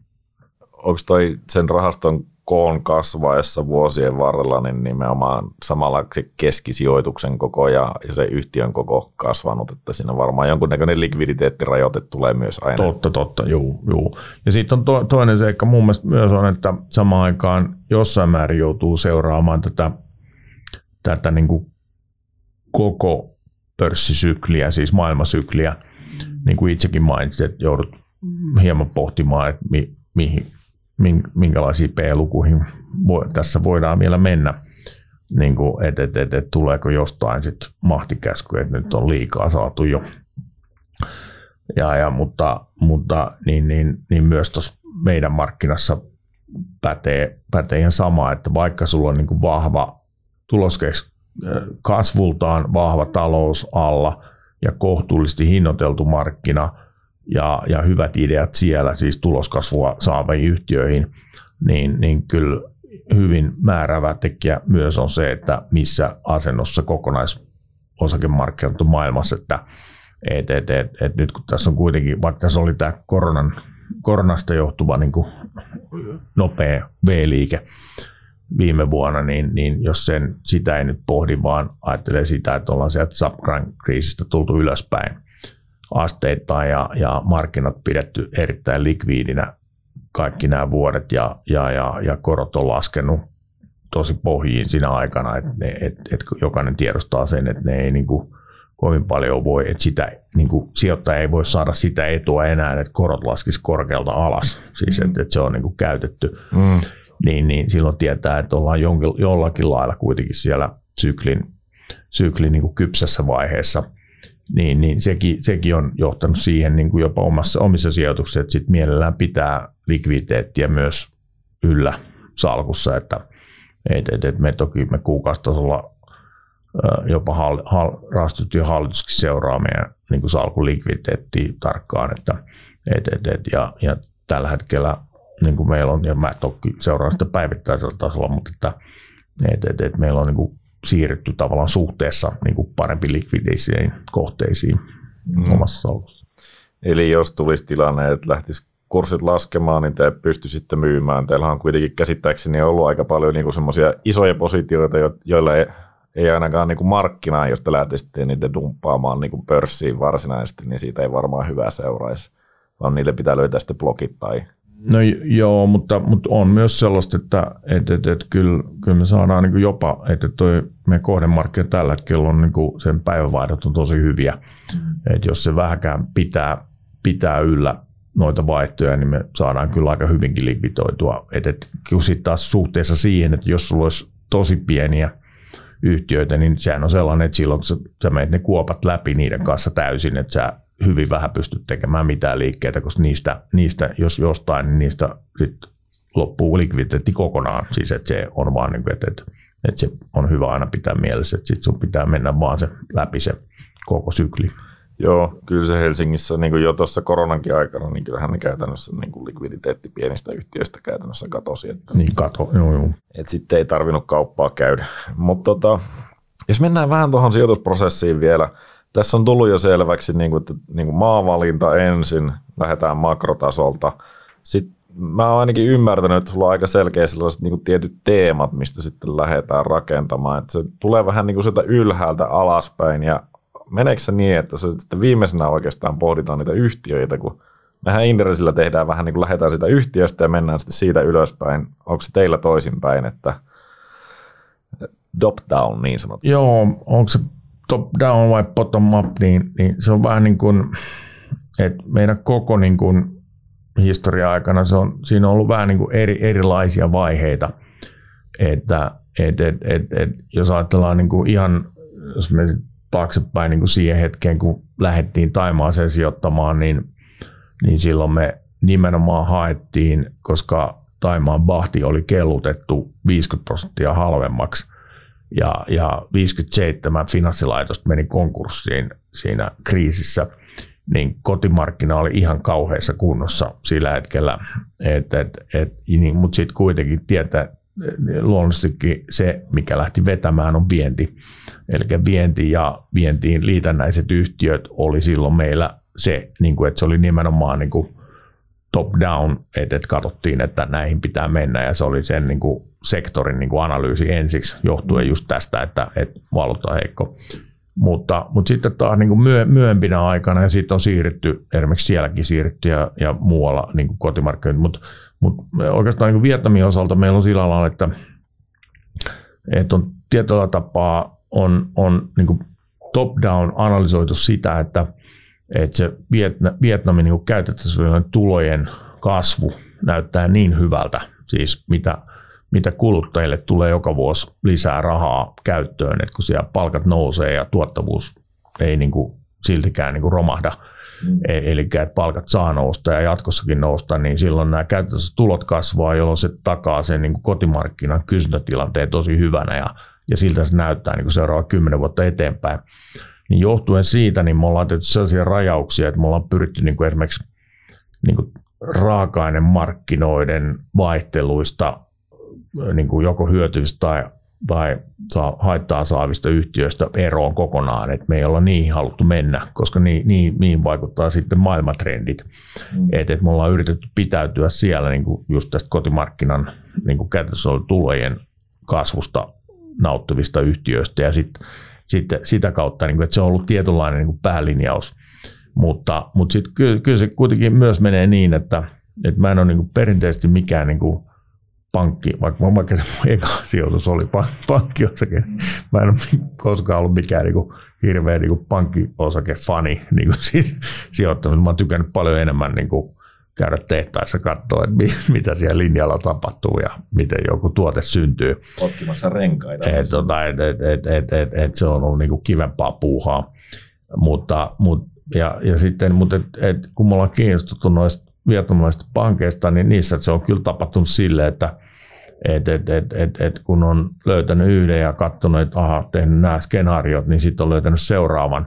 Et, et, ja se, se on muuten aiemminkin tapahtunut niin muuallakin meidän sijoitushistoriassa, että sä kiinnostut niin kuin, tavallaan yhtiöstä kuitenkin ensiksi, sitten sä alat niin kuin, tarkemmin tutkia sitä, mikä sen toimialan tilanne on, ja sitten sä löydät paljon muita, jos, jotka on vastaavassa tilanteessa, siis samalla toimialalla, ja sitten sä vakuutut samaan aikaan siitä toimialatiedosta, mitä sä saat, siis sektoritiedosta, mitä sä saat mm. aikaan, ja, ja, ja sit, sit, sitä muodostuu se, että, että se ei ole kuitenkaan ollut tavallaan varsinaisesti silloin niin kuin top down, vaan että se on lähtenyt yksittäistä yhtiöstä liikkeelle, vaikka sitten on päätynyt isompaan painoon jollakin sektorilla nimenomaan. Mm. Mutta selvästi haluat mielellään niin kuin ajatella sitä isoa kuvaa, sitä tehdä niin kuin painotuksia sen mukaan e- eri sektoreille tai eri ajureiden varaan. Ehkä tämä kuluttaminen esimerkiksi, tai kulutuksen kasvu on sellainen niin kuin megatrendi nyt sitten Vietnamissa. Toki, toki ja, ja sitten tämä, niin kuin tämä, myös tämä niin kuin maatason makrojuttu, ne on niin kuin tosi isoja tärkeitä asioita, koska, koska jos, jos, jos sä laitat tällaisia summia, mitä me laitetaan niin kuin yhteen maahan – niin kyllä se, se täytyy olla sitten oikein. Et si, se mm. ei saa olla väärin, että et, et, et, et, et, et, et si, siinä, koska silloin sun pitää nimenomaan sun, sun pitää niin kuin ottaa vastaan aika paljonkin kaikkia yllätyksiä, ja ne on okei. Okay. Et, et, et mikä vaan niin kuin sellainen niin kuin kansakuntaa koottava kriisi saa tulla ja mennä, ja silti, siltikin sä voit todeta, että hei, no problem, että se on tämä, koska, koska taas sitten ei me sellaisia niin kuin yhtäkkisiä liikkeitä me ei voida tehdä meidän, meidän sijoitussummilla, että niin kuin tämän kokoisiin maihin kun me men, tai sellaisiin maihin, mihin me mennään, että et, et, et, et, et, et se, se, se, se, on ihan olennainen se analyysi, että se pitää olla sellainen, että se kestää paljon, paljon kaikkea, kaikkea silloin, kun sä niin kuin lähdet mukaan, että et, et, et yhteen maahan. Niin mä ajattelinkin, että nämä on oikeastaan niin kuin sinun suurimmat äh, sijoituspäätökset on omalla tavallaan olleet niitä maita, minne te olette lähteneet mukaan yleensäkin niin kuin allokoimaan niitä pääomia. Ju, just näin, koska si, siinä on sellainen, että jos se, et, et, et, et, koska taas niin kuin jo aiemminkin juteltiin, että et hyvin, hyvin moni ihminen, joku voi tehdä jollain teemasijoittamisella tai jollain tietyllä niin kuin oman tuottonsa pitkällä aikaa hyvin, mutta, mutta et, et, et se, mikä meillä, meillä, kun me mennään niin maakohtaisilla päätöksillä eteenpäin, niin, niin, niin, niin niissä, niissä on aivan keskeistä se, että, että sä meet niin kuin suhteessa siihen sen maan riskitasoon ja sen koko maan niin kuin ihan siis tasetilanteeseen nähden ää, kohtuullisella arvostuksella sisään siihen maahan ää, historiallisesti kohtuullisella arvostuksella ja saat muodostettua sieltä salkun, niin, niin, niin siihen liittyy aivan, aivan, aivan olennaisesti se, että, että silloin niin kun sä voit, sun ei tarvitse ihan kaikkea edes tietää siitä sen maan pörssistä, niin, niin sä voit melkein silleen niin kuin sillä että apina heittää tikkaa tauluun ja valitsee ne kohteet, niin sä jopa silläkin pääset hyviin tuloksiin aikaan, jos se, se iso päätös on oikea. Siis siitä, että sulla on niin kuin se suhteellinen etu puolella, että sä meet oikea-aikaisesti johonkin tiettyyn makrotalouteen ja sen pörssin suhteessa, missä asennossa se pörssi on mukaan. Että, että silloin, ja silloin se sallii niin kuin sulle niin kuin useamman mokankin ja siltikin saat hyvät tuotot aikaan, koska sitten sieltä tulee niitä muutamia onnistumisia, ihan kunnon onnistumisia sellaista maasta. Niin, totta kai se on aika paljon helpompaa nousumarkkinoissa tämä sijoittaminen ja varsinkin silloin, kun talous kasvaa, niin on helpompi tehdä sitä tuloskasvuakin, että näin se menee. Tota, toi on äärimmäisen mielenkiintoinen teema, palataan vähän niin kuin noihin maihin myöhemmin, mutta ensin vielä, me ollaan kuitenkin Inderesillä, joka vähän niin kuin tätä osakepoimintaa täällä – yrittää tukea ja sitä miettiä, niin tota, miten ne yhtiövalinnat tehdään teillä? Niin kuin, on, onko se semmoinen, tiedätkö, että et sulla on se iso teema ja sitten siellä katsotaan, niin valikoidaan laadullisesti parhaat vai halvimmat vai, vai löytyykö ne välillä ihan niin screeningistä ja Plumberin hausta ja vai, vai mikä se niin on se teidän prosessi siinä ja mitä lukuja te katsotte ja vähän niin kuin, onko siinä jotain semmoisia, vai onko ne aina case by case? No kyllä ne aika paljon on case by case. Et, tota, et ei, ole, ei ole olemassa mitään ö, sellaista niin kuin pitkälle vietyä standardisoitua niin kuin pisteytysjärjestelmää, että – että tässä on nyt corporate governance saa näin monta pistettä ja yhtiön johto kyvykkyydestään tai kyvykkyydellään saa tietyt pisteet tai taseen kunto tietyt pisteet. Ei, et, et sellaista ei kannattavuustaso tai rahoitusasema, niin kuin, mitään tällaista niin kuin yleisstandardisoitua mallia meillä ei ole, ei ole kyllä käytössä. Että kyllä se niin kuin, hyvin pitkälle niin kuin, määriytyy sen kunkin kohteen ominaispiirteiden mukaan, että mihin kiinnitetään huomiota, koska se value voi siis tuollakin löytyy hyvin eri asioista niin kuin eri yhtiöissä, että et, et, et, et, et, et, joo, et kyllä, mä, kyllä mä näin sanoisin, että ei ole, ei ole sellaista niin kuin, niin kuin, niin kuin yhteissabluunaa siihen pisteytykseen lähteekö se prosessi omalla tavallaan niin kuin tieteen kautta niin sanotusti, että sulla on mallia, ajatukset ja ennusteet, vai onko se enemmän silleen niin kuin tunteen kautta, että, että vähän niin kuin mutulla mukaan. Et, et, miten sä tota, lähestyt sitä, sitä tilannetta omalla tavallaan sitä sijoituspäätöstä? Se on hassu, mutta jotenkin, jotenkin musta tuntuu, että, että silloin kun on niin kuin, mähän olen vielä nuori, ja, ja, ja ura vasta edessä tässä rahastonhoidossa.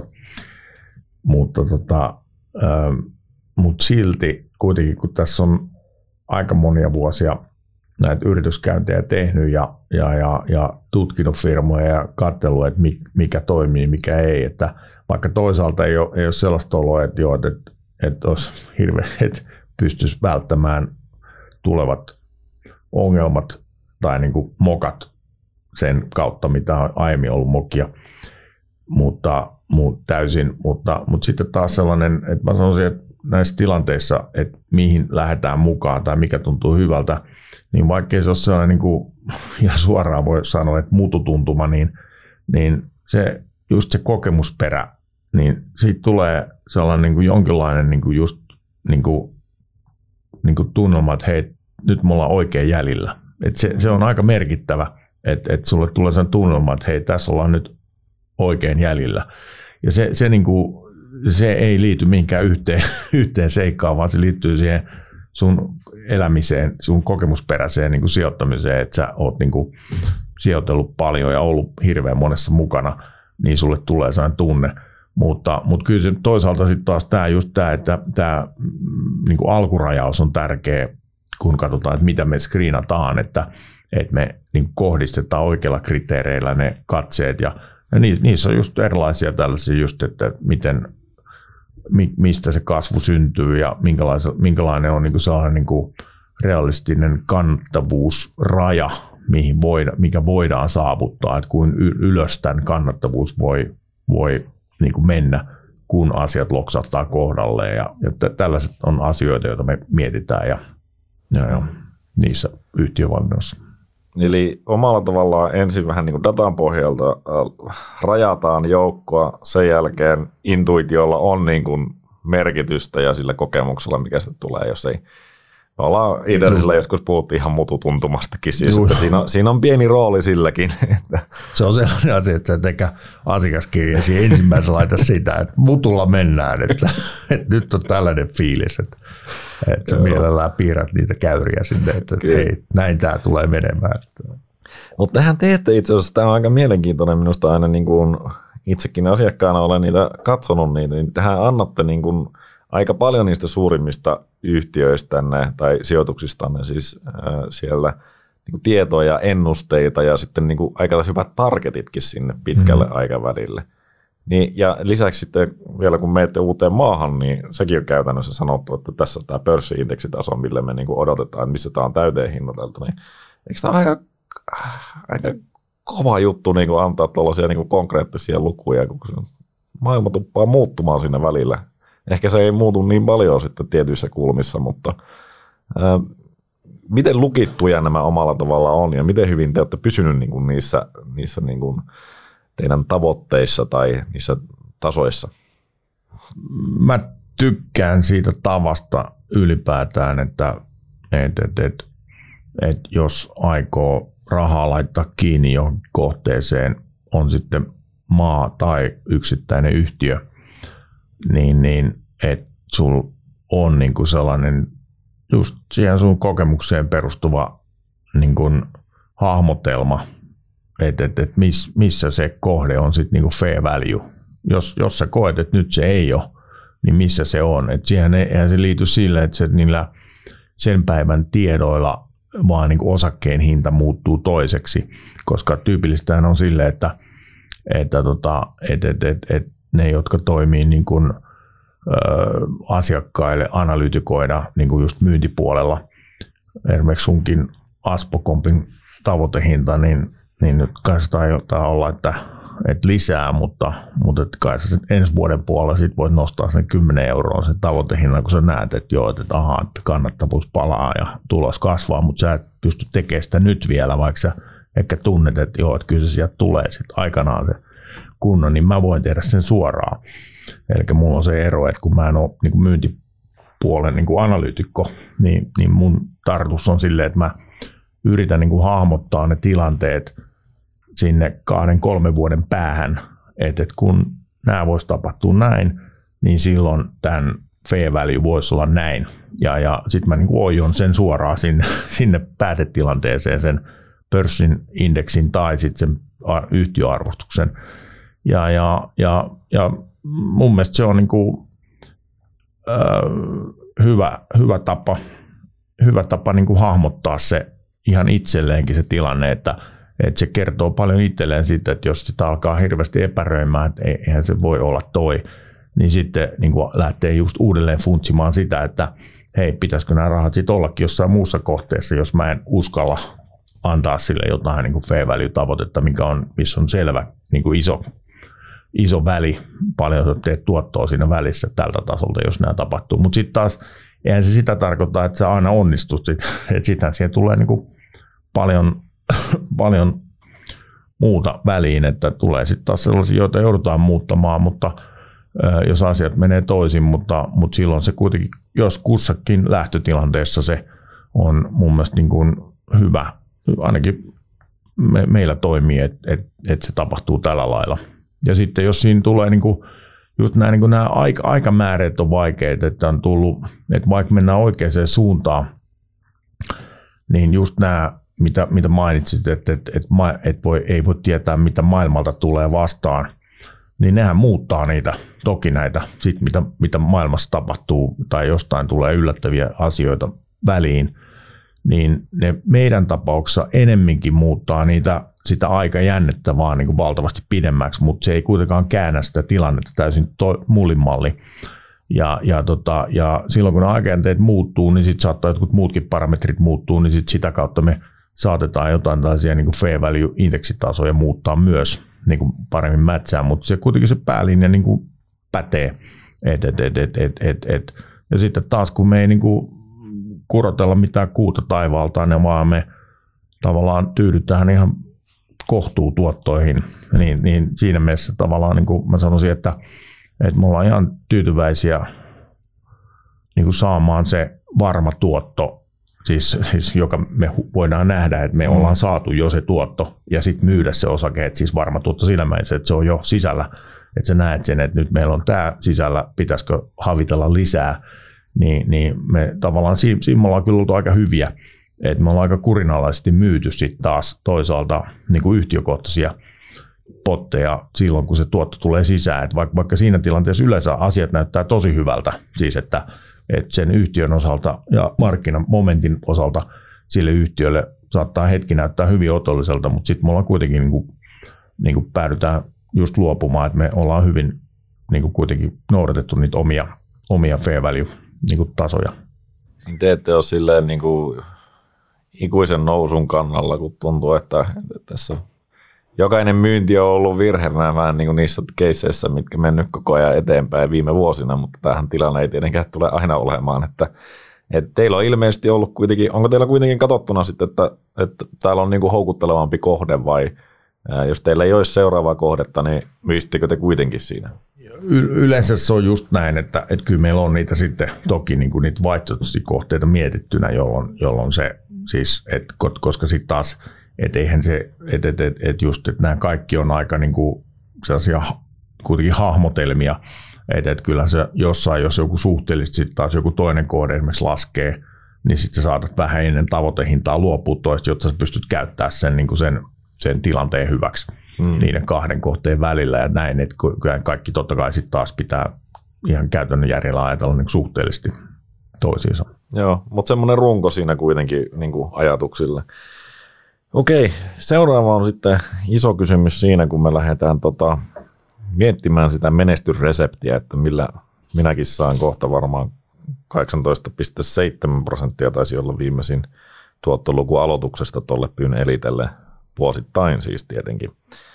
Niin äh, mitkä on tärkeimmät tekijät erinomaisen tuottohistorian takana? Onko se se makro vai ne eri teemat ja sitten sitä kautta se pääoman kierrätys vai onko ne yhtiöpoiminnat vai onko se vaan se, että sulla on ollut niin kuin yksinkertaisesti rohkeutta mennä tota, näihin niin kuin, tarttua näihin tilaisuuksiin vai yhdistelmä näistä kaikista?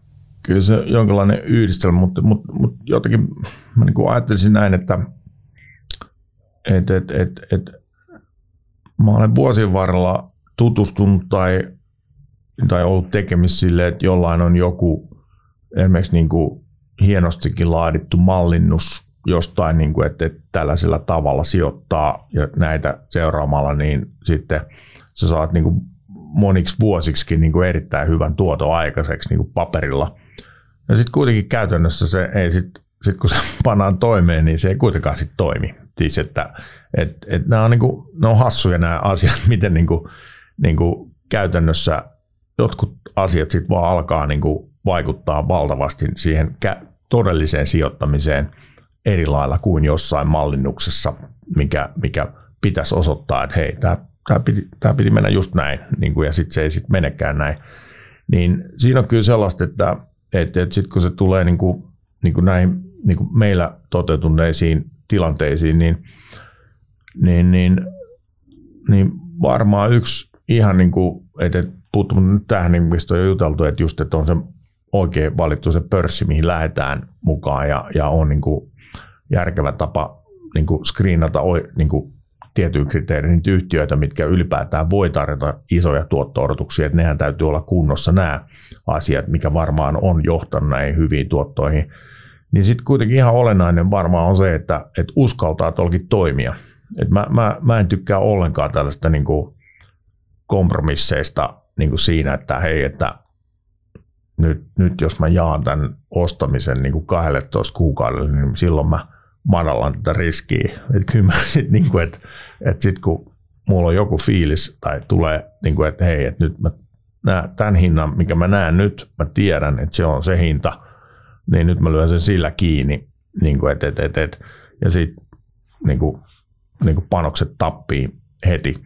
Et, tota, et, et, et, et siinä ei tehdä sellaisia, niin kuin, että et, tiputtain. Niin, niin kuin, et, et, et, ajallista hajautusta, vaan täysin. Ei, joo, et, kyllä sitten mennään niin kuin täysillä siihen suuntaan, että et, et, et, et, alkuaikana meillä oli, muistan, että kun me ollaan erikoissijoitusrahasto, niin meillä on sellainen systeemi, että todellakin, ää, me jopa pystytään ottaa kaksi positiota 20 prosentin osuuteen salkusta, eli meillä käytännössä voisi olla niin kuin 40 prosenttia kahdessa osakkeessa kiinni koko salkusta.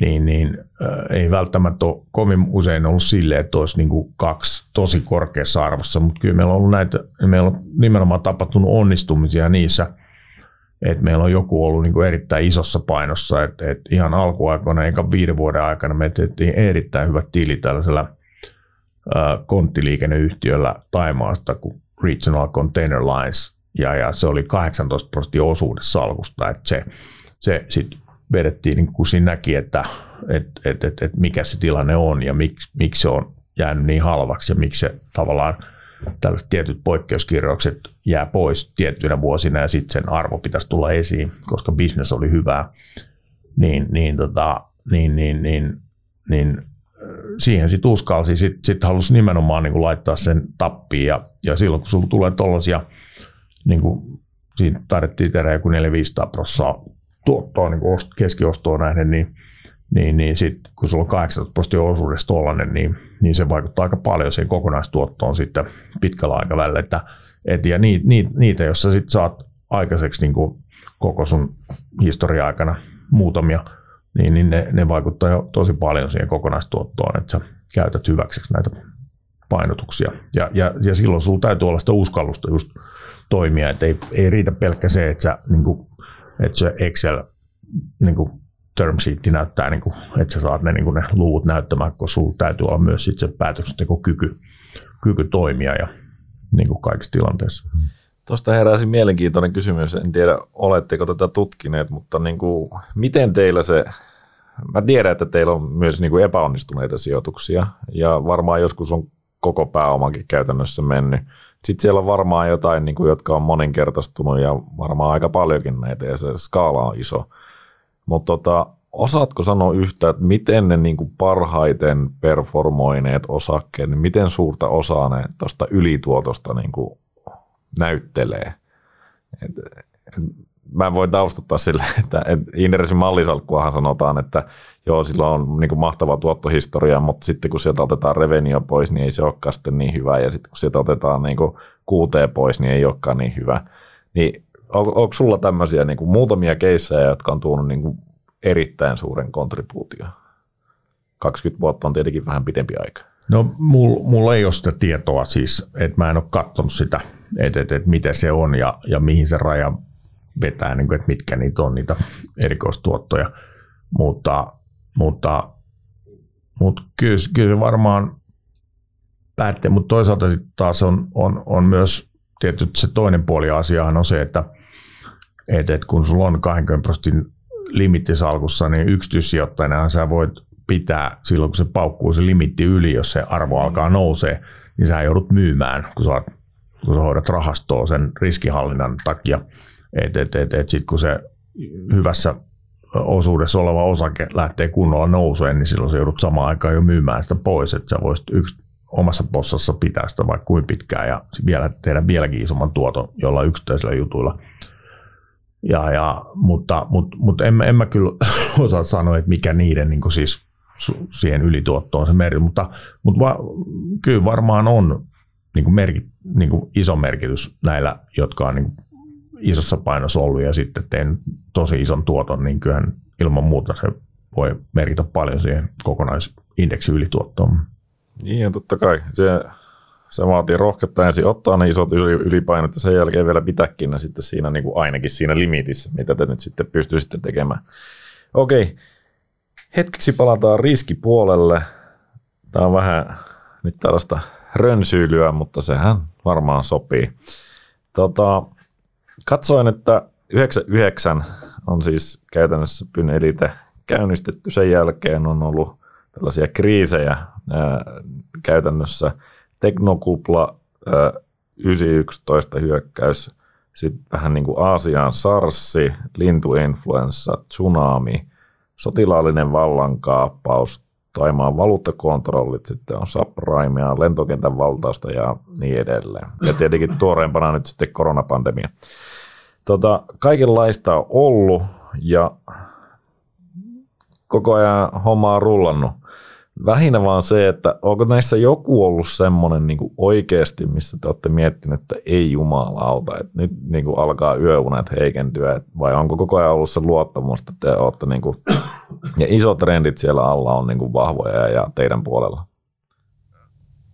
Mun ehkä vahvuus ja samalla sanoisin heikkous on se, että mä olen kyllä ihan super optimistinen ihminen, että et, et, et, et, et, mitä vaan saa tapahtua ja mä aina, aina käännän sen tilanteen, niin kuin, että on ihan okei, että tässä ei ole mitään hätiä, mutta mut kyllä mä niin kuin aika pitkälle myös itse ajattelen, siis että mä niin kuin mä sanon ja, ja näin mainitsen, niin, tota, niin aika pitkälle sisimmässä niin myös koen ja elän sillä lailla, että, että mä en kovin useasti näe asioissa ongelmia, vaan mä ajattelen hyvin myönteisesti asioita. Ja, ja, ja, ja, ja, ja jotenkin niin kuin nämä kaikki tällaiset on sitten, just mitä mainitsit tuossa, että ne on ollut niin kuin yhteiskuntaa koettelevia poliittisia tai taloudellisia tai terveydellisiä niin kuin kriisejä, niin, niin, niin kyllä kaik, kun, kun, kun sä oot vaan valinnut sen maan oikein, niin kaikkea, kaikkea saa tulla vastaan, että se kuuluu asiaan ja, ja näin mä sitä juuri ajattelen. Et, tota, et, et, et, kyllä mä oon, jos mä ajattelen mun omaa tiimiä, niin, niin, niin silloin kun markkinoilla rysähtää mistä vaan syystä johtuen, niin kyllä mä oon se niin kuin psykiatri siinä niin kuin tiimissä, joka vaan niin kuin antaa terapiaa muille, että kun nuoremmat ihmiset ei ole kokenut niin paljon sellaisia, että et, et, et, et, et numerot muuttuu, muuttuu limit down joka päivä, niin, niin sitten ne kauhistuu siitä, että, että tässä nyt menee kaikki. Niin, niin, niin itse vaan niin tyynyttelee ja, ja mä pysyn erittäin rauhallisen sellaisessa tilanteessa, että tällaista tämä on, mutta että muistetaan nyt, että tämä on vaan rahaa, rahaa ja numeroita, mitkä muuttuu. Että et, et, et, et, et, et, ei, ei sen kummempaa, mutta, mutta kyllähän totta kai niin kuin jokaista tapahtumaa, niin kyllä sitä mm, silloin kun ne itse, yksittäiset tapahtumat on erilaisia, niin kyllä niitä joutuu aina, aina niin kuin hyvinkin tarkkaan miettimään, koska, koska näin on niin kuin just näitä erilaisia tilanteita, mitä on ollut, niin nehän menee niin pitkälle, että, että joku tällainen rahastoyhtiö joutuu miettimään niin kuin, öö, esimerkiksi niin kuin pankkeja, mitä käytetään säilyttäjäpankkeina, että jossain subprime-kriisissä silloin, kun lähdet, että kun ketjut lähtee eteenpäin menemään, niin miettii, että hei, riittääkö tällä ja tällä pankilla tase niin kuin mennä tämän yli, et, et, ja miten meidän varat voi jäädä jä, jäihin johonkin. Ne menee tälle tasolle ne riskimietinnät ja keskustelut, että se ei ole pelkästään sen oman kohdemaan niin kuin juttuihin liittyviä, vaan, vaan siinä on paljon muita, muita asioita, mitä joudutaan miettimään silloin, kun mennään tosi syvälle. syvälle ja, ja, ja, ja, mutta mutta, mutta tollakin, että et, et, et, ei, ne, ei ne ainakaan noin, noi, mitä kaikki on eletty, eletty niin ei, ei ne ole niin kuin, ei kertaakaan ole niistä johtuen joutunut aidosti jo niin kuin pohtimaan, että hei, nyt tästä maasta on lähdettävä, että se ei ole sitä meidän perustilannetta koskaan kyseenalaiseksi asettanut mm. joku tapahtuma. Niin varmaan toi subprime tai finanssikriisi niin on kuitenkin ollut se niin kuin isoimmat dropit tai osakekurssissa ainakin, niin ehkä se kertoo siitä sun optimistisesta asenteesta, että sähän taisit silloin käydä niin kuin hakea yhden miljoonan euron lainan ja, ja tota, pullettikehiin ja, ja omaa rahastoa. Oliko näin? Joo, taisi olla, jos, joo, suunnilleen ehkä sillä lailla, että et, et koki, että nyt, niin kuin, et, et, et, koska ky, kyllä nyt taas niin kyllä sen oman salkun kohteet ja niiden arvot tunnet niin hyvin. Ja, ja sitten, sittenhän on niin, että et, et, et kun tapahtuu, että et vaikka koko maailma on niin kuin liitännäinen toisiinsa ja, ja jotkut elää tietyn rahoituksen niin kuin kerrannaisvaikutuksessa ja, ja jonkun toisen vararikko voi johtaa taas, sit taas epäsuorasti jonkun toisen haitallisiin asioihin, niin, niin, niin esimerkiksi meillä, meillä tapahtui sellainen, että silloin kun tämä tapahtui, tämä, mikä tämä oli tämä Bonchi, Bonchi skämi, tämä kaveri, joka joutui New Yorkissa vankilaan, mm. joka oli, vitsi nyt mä... Mistä ajasta me puhutaan? Nyt, nyt tästä lähimmän kymmenen vuoden ajalta. Ah, tämä Madoff. Madoff, niin enpä olisi koskaan voinut kuvitella, että se tapaus vaikuttaa meihin.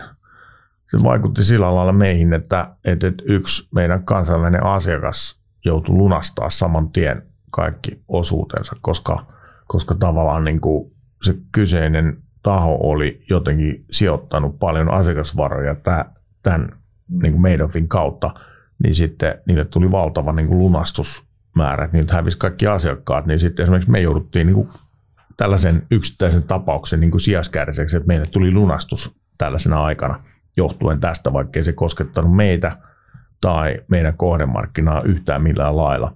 Että et, et, et sellaisia erilaisia kerrannusvaikutuksia voi tulla. Mutta, mutta että, et, niin.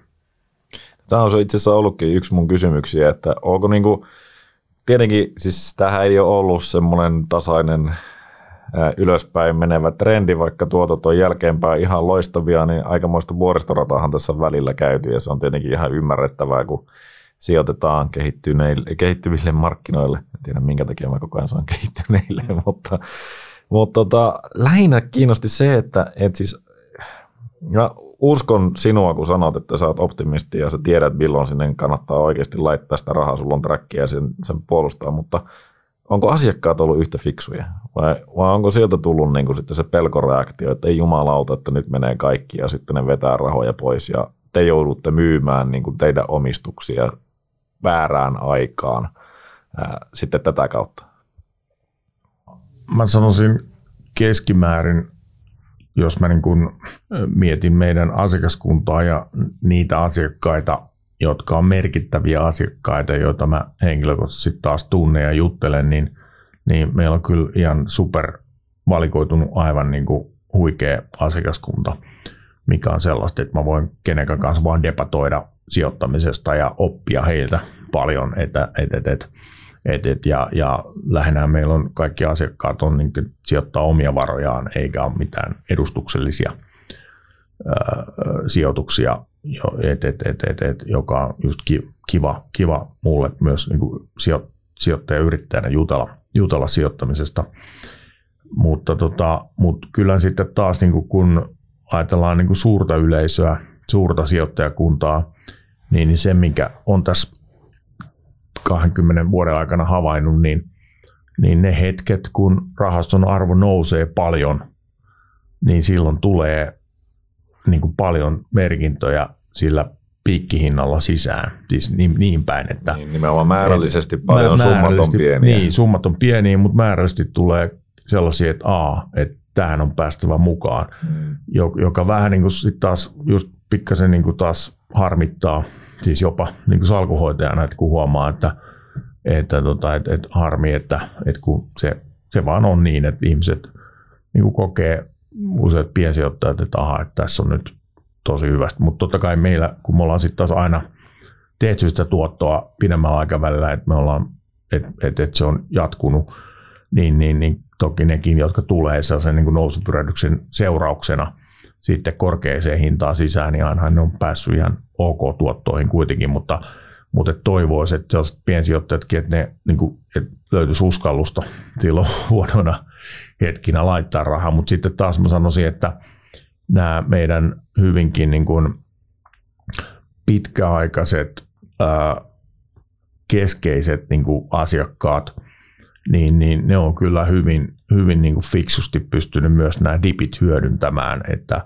et, et, et, et, et, et, et ne asiakkaat, ne on niin kuin, ne hyvin pitkälle ymmärtää sen, että mitä me tehdään ja miksi ja miksi me ollaan jossain maassa – ja ne ei ollenkaan säiky sitä, että meidän arvo vaihtelee. Siis että tulee tällaisia, että, että, että, että ei sen maan tilanteesta johtuvia seikkoja, vaan muun, maan, muu, muun maailman tilanteesta johtuvia niin kuin dippejä tai romahduksia, niin ne päinvastoin suuri osa tällaista asiakkaista, niin ne kyllä pyrkii hyödyntämään niitä hetkiä, ja näin on tapahtunutkin, että me saadaan itse asiassa ihan niin kuin, saadaan hyvin rahaa sisään jopa niissä heikoissa hetkissä. No mutta se on hyvä kuulla. Tämä on tietenkin vähän ikävä toi, niin kuin sanotaan sijoittajamassan ää, ajoitukset, mutta, ää, mutta ilmeisesti kuitenkaan, tai no se on tärkeintä, että siellä pohjalla ei joudu niin kuin myymään, koska sitten se olisi siis sitten varsinkin ikävää. No mutta lähdetään nyt sitten sijoituspohdintojen jälkeen vähän aikamatkalle ja siihen vuoteen 1999, kun tota, Petri lähti nuorena miehenä Taimaahan sijoittelemaan vähän rahaa. Tota, ihan pakko kysyä, niin ollaan jo vähän käyty siitä niitä kriteereistä, että minkä takia valitsit Taimaa, mutta sä et puhunut kieltä, et oikeastaan pystynyt sitä niin lukemaankaan. Pohja oli aika heikko noin kokonaisuudessaan, muuta kuin ne makrotaloudelliset luvut, mitkä ymmärsit ilmeisesti erittäin hyvin. Niin eikö oikeasti yhtään huimannut silloin nuorena miehenä lähteä Taimaahan ja äh, oliko koko ajan semmoinen luottamus, että tästä tulee menestys? Se on ollut mun ominaispiirteitä, että et, et, mä en kyllä kovin paljon mi, mi, mitään uutta pelkää. Et, et, et, et, et on ollut aina utelias ja uskalias niin kuin käymään käsiksi asioihin, jotka ehkä joku muu ei, ei lähtisi tekemään, että et, et, et jos se vaatii paljon järjestelyä tai uuden, uuden käsittämistä. Et, et, et, et se on ollut tyypillistä mulle aina monessa muussakin asiassa, että, että uskallusta löytyy. Ja, ja, Mutta ihan keskeinen asia oikeastaan sille niin kuin taustatuksena sille Taimaaseen menolle on se, että et, et, et mä kuitenkin elin sen Suomen pankkikriisin 92-93 omalla portfoliolla läpi. Ja, ja, ja tai Ruotsin pankkikriisi, missä Suomikin meni siinä samalla. Ja, ja, ja, ja, ja se oli kyllä hyvä opetus, siis, että, että se, että sä meet sen nimenomaan omilla, omilla sijoituksilla läpi, niin sä paljon, paljon ymmärrät asioita silloin eri lailla ja opit, opit kantapään kautta juttuja. Ja, ja, ja, ja oikeastaan niin tuossa Aasian kriisissä nimenomaan, mikä lähti Taimaasta liikkeelle, niin ne makrotaloudelliset kehityskulut oli ihan samat kuin Suomessa. Et vaikka on kyse niin kuin eri, erilaista maasta Aasiassa kuin Suomi, niin kuitenkin tavallaan on ihan samoista asioista kysymys, että et, et, et, et pidemmän aikaa eletään niin kuin vai, miinusvaihtotaseella, eli kulutetaan enemmän kuin tienataan. Ja, ja sitten jossain vaiheessa, jos se alkaa se lisärahan maahan tuominen, tai siis se, että et velkaannutaan ulkoisesti, niin jos se lisäraha sijoitetaan sitten ei tuottaviin kohteisiin, mistä saataisiin vientituloja, niin, niin, niin se yleensä aina johtaa huonoon, huonoon lopputulokseen. Ja niin kävi Suomessa ja niin kävi Taimaassa, että et, et, et, et, et se, ja, ja, ja se johti mut niin kuin oikeastaan kiinnostumaan siitä 97 liikkeelle lähdöstä Taimaan kriisistä, joka sitten eteni läpi Aasian. Et, et, et siellä, niin kuin sit, kun siellä niin kuin, et kun Taimaan bahti jouduttiin kelluttamaan, niin, niin josta sitten tuli valtava kriisi kotimarkkinalle ja pank- pankkeja tuollakin meni nurin, niin, niin silloin sitten taas kilpailevat maat, jotka vie samoja tuotteita, niin sieltä tuli automaattisesti valuuttapaineet muihin maihin – ja, ja niitä jouduttiin kelluttaa ja tuli vastaavat samat, samat ongelmat kotimarkkinoille ja, ja kaikkialla pörssit syöksy. Et, et, et, et se sitten, että et se, mä tutkin siis useampaa maata, että et, et, et, et paperilla ennen Aasiaan menoa, niin, niin mä kyllä tutkin Koreaa, Etelä-Koreaa ja, ja Indonesiaa, Malesiaa ja Taimaata, joissa oli kaikissa kuitenkin niin kuin jo niin kuin pitkään olleet toimat pörssit. Ja, ja oikeastaan näiden niin kuin neljän maan välillä muistelen, että, että mun maa piti päättää, että mikä, mikä se olisi. Ja sitten se ei ole ihan pelkkä vitsi, mutta, mutta itse asiassa Finnairilla oli maan Bangkokiin suorat lennot siihen aikaan, että et, et näihin muihin maihin ei ollut ja, ja se saattoi ratkaista se, että oli helppo mennä sinne sinne aloittaa tutkimaan niitä Okei. yrityksiä. Mutta sä siis tunnistit siitä niin kuin Suomen pankkikriisistä omalla tavallaan sen kehityskulun ja osasit arvioida sitä, sitä kautta ja sait mahdollisesti myös luottamusta siihen, että, että näin tämä menee Taimaassakin todennäköisesti. Just, että silloin sä rakennat niitä korrelaatioita, korrelaatioita siitä, että et, et, et, et missä vaiheessa mikin mittari kääntyy ja sitten johtaa pörssissä tiettyihin tapahtumiin niin kuin ma- maassa. Ja miten paljon tämä, niin kuin, miten ne korreloi oikeasti, tuliko ne sieltä kauniisti niin kuin Suomen tapaa vai, vai tota, oliko poikkeavuuksia? Joo, tuli. Joo, kyllä. Niin kuin, että noin päällisin puolin niin kuin, aika hyvin, niin kuin, niin kuin, että, että nämä mittasuhteet ja ajatukset toimii, mutta sitten vaan niin kuin, Taimaan osalta tuli sellainen hassu juttu, että et, et, et vaikka niin kuin, sitten jos ajatellaan, että kriisistä ulostulovuodet 99-2003, niin, niin, niin että et, et maa, maan talous kehittyi erittäin hyvään suuntaan ja, ja kaikki ne tekijät, mitä piti tapahtua, tapahtui. Niin sitten tuli vaan tämä maailmanlaajuinen tämä teknorysähdys siihen väliin. Vaikkei Taimaassa ollut tekno, teknoyhtiöitä, niin sehän rysähti siinä samalla sitten kuitenkin, että et, et, et, et, et, et, et siitä syntyi vaan niin kuin pörssiin sitten 2001-2002 huonot vuodet, niin kuin vaikka kaikki siis yhtiöt sekä, sekä sitten maantalous kehittyi oikeaan suuntaan, että se niin kuin tavallaan sitä käppiä loi siihen, että sen pörssin pitää kirja, kirja paljon umpeen sitä, että et, et, et, mikä oli niin kuin jäänyt halvaksi ja vielä niin kuin sit johtuen niin kuin ihan muista syistä jäi vieläkin halvemmaksi jonkun mm. aikaa, että, että vaikka se sai niin kuin hyvän 98, 99 ihan hyvän niin kuin alun se, että pörssi lähti reagoimaan niihin niin kuin toimenpiteisiin ja, ja niihin indikaatioihin, mihin talous oli menossa. Niin. Mehän aiemmin jo puhuttiin siitä, että Pyynnön Elite sai niin kuin loistavan lähdön sillä käytännössä Taimaassa äh, hyvään aikaan tuli, mutta vähän ehkä kiinnostaa se, että niin kuin miten sitten – silloin kun sinä aloit sijoittamaan Taimaahan, niin minkälainen kulttuurisokki siinä mahdollisesti oli? Sä olit käsittääkseni kuitenkin niin kuin ollut pääasiassa näillä Suomen ja länsimarkkinoilla mahdollisesti, mutta sit, oliko, se, oliko siinä paljon poikkeavuuksia, jotka niin kuin herätti kummastusta silloin? No kyllä oli jotain niin kuin paikallisia brokereita tai jotkut, jotka niin kuin, silloin alkuvaiheessa niin kuin sanoi, että hei, et, et, et sä voi hallita tätä, tätä pörssiä, että sun pitää tuntea nämä Taimaan suvut, niin kuin mitkä on kaikkien teollisuuksien ja muiden niin kuin takana tai pankkien takana ja, ja ymmärtää niiden logiikka, jotta pystyisi mitään sijoituksia tekemään ja muuta, mutta, mutta ei se sitten, että, että kyllähän nyt kaikesta sellaisesta, mikä sä pystyy sitten hankkimaan niin kuin lisätietoa, niin varmasti siitä oli hyötyä, mutta ei se kuitenkaan ratkaissut sitä tilannetta, että että kyllä sä aika hyvin pystyt muun muassa siis aiemmin juttelemme Soros, niin silloinhan kun Suomessa oli tämä 92-93 kriisi, niin en mä usko, että Soros kovin monessa firmassa Suomessa kävi, mutta kyllä se täältä poimi 50 isointa teollisuusyritystä ja mm. lähti niin panen rahaa kiinni ja teki erittäin hyvät tuotot siinä meidän kriisissä, että, että, että kyllä se niin kuin, tavallaan niin kuin, just se, että jos sulla on se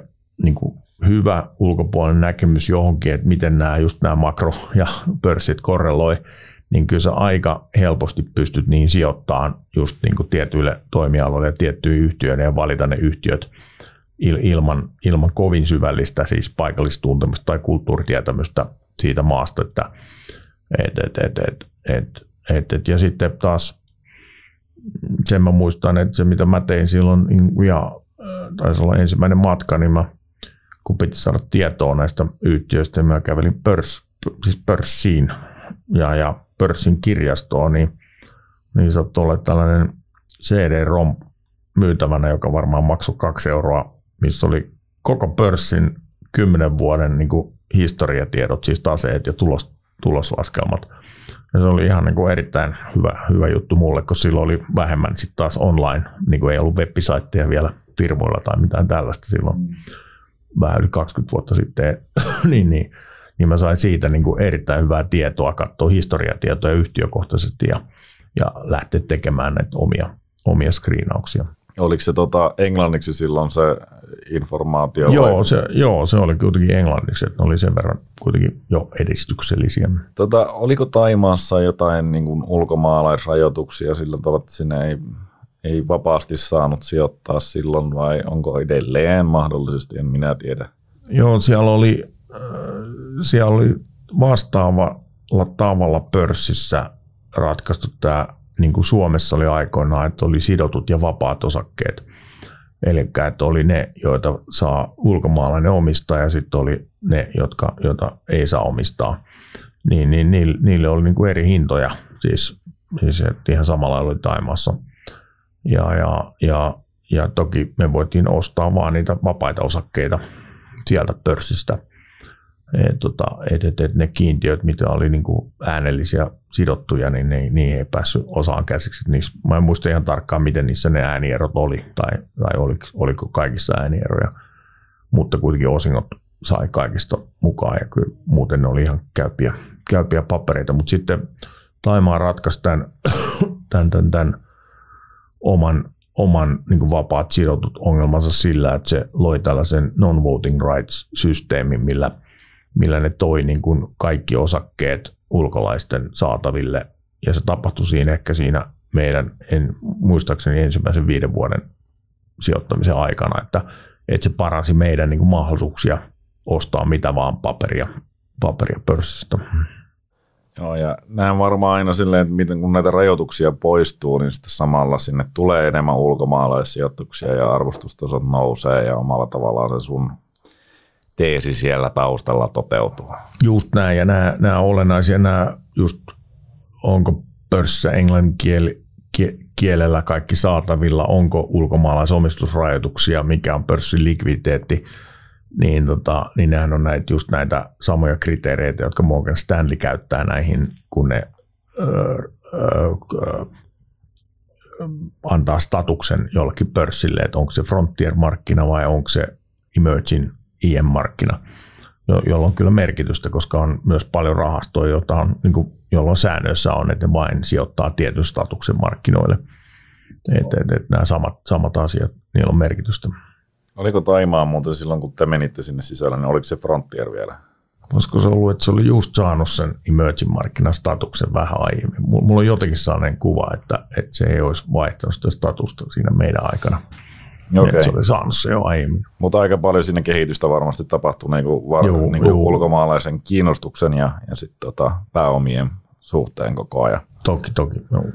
Tota, mut yleisesti niin kuin, oliko vastaanotto silloin, niin kuin täältä tulee suomalainen kapitalisti sijoittamaan teidän pörssiin, oliko silleen, että ulkomaalaiset sijoittajat tervetuloa vai oliko se vähän semmoinen nihkeä suhtautuminen, että ei tota, välttämättä tarvitsisi tulla tänne meidän pääomamarkkinoille silloin, kun menit ensimmäisen kerran? mä sanoisin, että koko siinä aikana, kun me oltiin Taimassa, niin, niin ta- taimalaiset on sellainen yhteiskunta, että ne kyllä vieroksuu ulkomaalaiset, vaikka se on niin kuin, että siellä on valtavasti ekspatteja duunissa nykyään, niin niillä on tietty kategorisointi kyllä. Ja, ja, ja sellainen niin kuin ihan vaan niin kuin seikka, että, että, että mikä on jäänyt mieleen, että vaikka me mentiin joihinkin firmoihin aika merkittävästikin mukaan, ja osa yritysjohdosta toki niin kuin halusi keskustella asioista, niin kyllä ne niin kuin aika pitkälti on jäänyt mieleen se, että ne kuitenkin että päätökset, ei ne halunnut kuulla oikeastaan niin kuin päätöksentekovaiheessa sun mielipiteitä tai, tai niin kuin ottaa sua osalliseksi. Ja muun muassa, että et, et koko aika, niin mun mielestä mun ei kertaakaan pyydetty yhteenkään hallitukseen mukaan, vaikka me oltaisiin oltu merkittävässä roolissa yhtiössä. Vietnamissa varmaan pyydetty jo 20 hallitukseen mukaan, ja me ei mennä hallituksiin mukaan, koska silloin me ei haluta sitoa meidän käsiä, siis että me jouduttaisiin insider-säännösten mukaan niin kuin liput näihin mennä mukaan, mutta, mutta et ihan eri kulttuuri, siis Vietnamin ja Taimaan välillä, että, että taimaalaiset on, on niin kuin siinä mielessä paljon niin kuin, jotenkin, niin kuin, että ne kategorisoi ulkolaiset niin kuin, tietyksi, vaikka se on hyvin sitten taas niin kuin kaikki suomalaiset tuntee turismin kautta Taimaa tai hyvin monet, että se toivottaa tervetulleeksi, niin tässä yritysmaailmassa on tietyllä tapaa tietty saa, niin kuin, että pidetään jossain raja. Mutta sitten taas niin kuin sijoitusten tekemiseen – niin, niin mä muistan hyvin, kun sitten 99 vuosi, kun menin tähän just tähän konttiliikenneyhtiöön ja tapasin sen perustajan ja pääomistajan kun Sumaten, niin, niin, tota, niin se, siinä kun mulla oli lista kysymyksiä sille, että miten business, business menee, niin se oikeastaan se kääntyi se koko palaveri siihen, että se halusi nähdä mun, niin kuin nämä mun slaidit siitä, että, että mit, mit, mik, miksi mä oon siellä. Siis se, se niin kuin, että miten ihmeessä mä olen siellä siinä heidän toimistossaan sinä päivänä. Mm. Niin kuin tavallaan, että, että, että mikä mut tuo sinne, kun kaikki on päin helvettiä. Siis, että, että, että, että, ja sitä kiinnosti se äärimmäisen paljon, niin kuin, että mitä oletuksia mä olen tehnyt, siis miten jatkossa tulee menemään asiat niin kuin Taimaassa – et, et, et, et, et se oli äärimmäisen kiinnostunut siitä, että toisaalta, niin kuin, että, että, että kyllä tällaisia niin kuin hyvinkin hauskoja ja kiinnostavia tapaamisia ja, ja, ja niin kuin jutteluja syntyi, mm. syntyi aikaiseksi siellä. Tota, no, aiemminkin vähän tässä sivuttiin. Tähän käytännössä onnistuitte siihen niin kuin sisäänmenoon Taimaahan meni aika lailla nappiin. Sen jälkeen alkoi nousu. Toki siinä oli kaiken näköistä vuoritorataa, mutta – sitten myös tämä poistuminen aika lailla täyteen arvoon niin sanotusti, niin miten hitossa tämä nyt sitten onnistui? Niin kuin, oliko teillä oikeasti niin hyvä se visio jo silloin mennessä ja sitten kun te asetitte tavoitetasoja, joka aika lailla oli samalla muistaakseni, että siinä ei hirveätä muutosta tapahtunut ja sitten te poistutte sieltä Taimasta, niin oliko se niin kuin arvonmääritys tehty niin hyvin? Kai sillä kuitenkin vuosikymmenen olitte ja enemmänkin. No itse asiassa niin kuin kuitenkin totuus on se, että se aikajänne, mikä me oltiin Taimassa, muodostui paljon paljon pidemmäksi kuin mitä mä oletin. Et, et mä, mä luulin, että et viisi vuotta ja, ja indeksi tulee siihen meidän tavoitteeseen, mutta et, et me oltiin siellä yli kymmenen vuotta kuitenkin. Että et siihen tuli kuitenkin, että et nämä olennaisia, just niin kuin vuosi meidän aaltoksen jälkeen teknokupla mm. pamahti ja, ja, ja sitten, sitten me jossain vaiheessa, osa, osa sitä syytä, miksi me oltiin pidempään oli, että me pikkasen sitä indeksitavoitetta myös korotettiin myöhemmin, mutta, mutta, äh, mutta pidettiin kuitenkin aika pitkälti, niin kuin, että, että se oli niin samaa koko luokkaa se, mitä tavoitellaan Taimasta. Mutta äh, se, että, että me nyt sitten onnistuttiin lähtemään sieltä pois oikea-aikaisesti, niin, niin se, on, se on kyllä niin, että et, et, et mua ei paljonkaan kiinnosta se, että mitä sitten kun meidän tavoite täyttyy ja me pyritään käteistämään jotain, niin mitä sitten tapahtuu. Että mun mielestä jos joku saa sen jälkeen niin kuin erinomaisia tuottoja joko meidän kohdeyrityksestä tai kohdemaasta, niin, niin siitä vaan, et, et, et, koska ei pörssit on hyvin arvaamattomia kuitenkin, kuinka paljon ne voi yltää samaan suuntaan silloin, kun ne on liikkeessä, tai joku yhtiönkin osate voi su- jatkaa menoa vaikka kuinka paljon. Et, et nyt, nyt siinä vaan sattui vähän, niin kuin, se oli pikkasen sattuma loppa, että se, se on täysin, että me määritettiin se fair value hyvin ja poistuminen hyvin, niin se, se pitää paikkansa ja se on niin kuin meidän ansiota. Mutta sitten siinä sattui tämä, tämä tuli tämä armeijan vallankaappaus just samana vuonna, kun me oltiin myymässä niin kuin sen jälkeen heti siihen mm. perään. Ja siellä on edelleenkään jo palattu täysin normaaliin elämään, vaikka niin kuin armeijan johdolla on järjestetty vaaleja, niin edelleenkin on kenraali pääministerinä. Et tota, et sen jälkeen se on pikkasen jäänyt junnaamaan se talous sekä pörssi paikoilleen niin kuin tiettyyn treidausväliin. Et, et, et, ehkä se olisi voinut mennä lisää ylöspäin, jos, jos ei olisi sattunut tätä sattumaa, että just, just sen meidän lähdön jälkeen tuli tämä vallankaappaus siellä. Et, et vaikka siellä on niin kuin armiakin, se ei tarkoita sitä, että siellä ei tankit ole kaduilla, että, et, et se on, että siellä nämä on niin kuin, niin kuin ihan normaalia yhteiskunnan, nämä kenraalitkin on ihan norma- normaalia ihmisiä siis sillä lailla, mutta, mutta kyllä aina jos sulla on niin kuin joku tuollainen erikoistilanne päällä, niin ei ne yleensä hyvää tiedä taloudelle, koska silloin jää tietyt niin kuin supermegaprojektit tekemättä tai isot päätökset, että sitten vaan niin kuin niiden ongelmien parissa, jotka on niin kuin tavallaan poliittisia ongelmia, sitten niiden kanssa painitaan, kun pitäisi tehdä jotain hyvää maalla. Mm. Joo, eikä edes sotilasjultat yleensä ihan hirveitä menestysjaksoja ole kuitenkaan saaneet aikaa. Mutta tota, no teidän kannalta Taimaahan oli suurmenestys Pyn elitelle. Mä luulen, että siinä varmaan kaikissa rahastovertailussa olitte aika lailla kärjessä siinä niin kuin ihan jopa globaalissa mittakaavassa sitten, eikä pelkästään Taimaan rahastoissa todellakaan. Tähän olisitte voinut siellä niin kuin rollatella, sinä olisit voinut niin kuin ottaa rennosti maata rannalla ja ui, kaikessa rauhassa köllötellä ja katsoa, kun tota, ää, palkkiot juoksee. Jos olisitte vaikka pistänyt piiloindeksiin sen niin kun, ja siinä sen mukana, niin teillä olisi ollut niin iso käppi siinä ylituotossa, että todennäköisesti sijoittajat olisi ollut tyytyväisiä ja mitä ei olisi tarvinnut tehdä, niin päätitte sitten, että et, tota, mennään Vietnamiin. Tai oikeastaan Kiinaan menitte siinä välissä jo. Niin oliko tämä nyt silleen, kuinka paljon tästä tuli pushbackia silleen tuosta liiketoiminnan näkökulmasta, että tähän on merkittävä riski. Tuliko niin kuin sijoittajilta kommenttia, että, että mitä hittoa, että sähän tiedät tämän markkinan tosi hyvin, että teet täällä ylituottoa. Kävikö itsellä mielessä, että tässähän voisi niin kuin ehkä downshiftata niin sanotusti? Se on kyllä totta, että, että, että me siinä Taimaa sijoitusaikana, silloin ensinnäkin siinä aikana oli vielä, niin kuin jos ajatellaan vuosia 99 2013 väliä, niin, niin oli paljon vähemmän rahastoja olemassa, että, että ne, ketkä oli Suomessa rahastoja ja suomalaisten hoitamia rahastoja, niin ne sai paljon enemmän huomiota, että nykyään rahastoja on ihan valtava määrä, että kaikki tavallaan ennen pienet, pienet yksiköt helposti hukkuu tuonne koko, koko niin kuin tietovirtaan. Et, et, mutta silloin nimenomaan mua guruteltiin jo niin kuin, että Taimaa guru, että et, et, et, et se tuntuu vähän hassulta, tai siis hassulta ehkä tuntuu mukavalta, mutta sitten taas, että et, et se on aina vähän sellainen kanssa, että kun aletaan guruttelemaan, niin voi olla lopun alkua.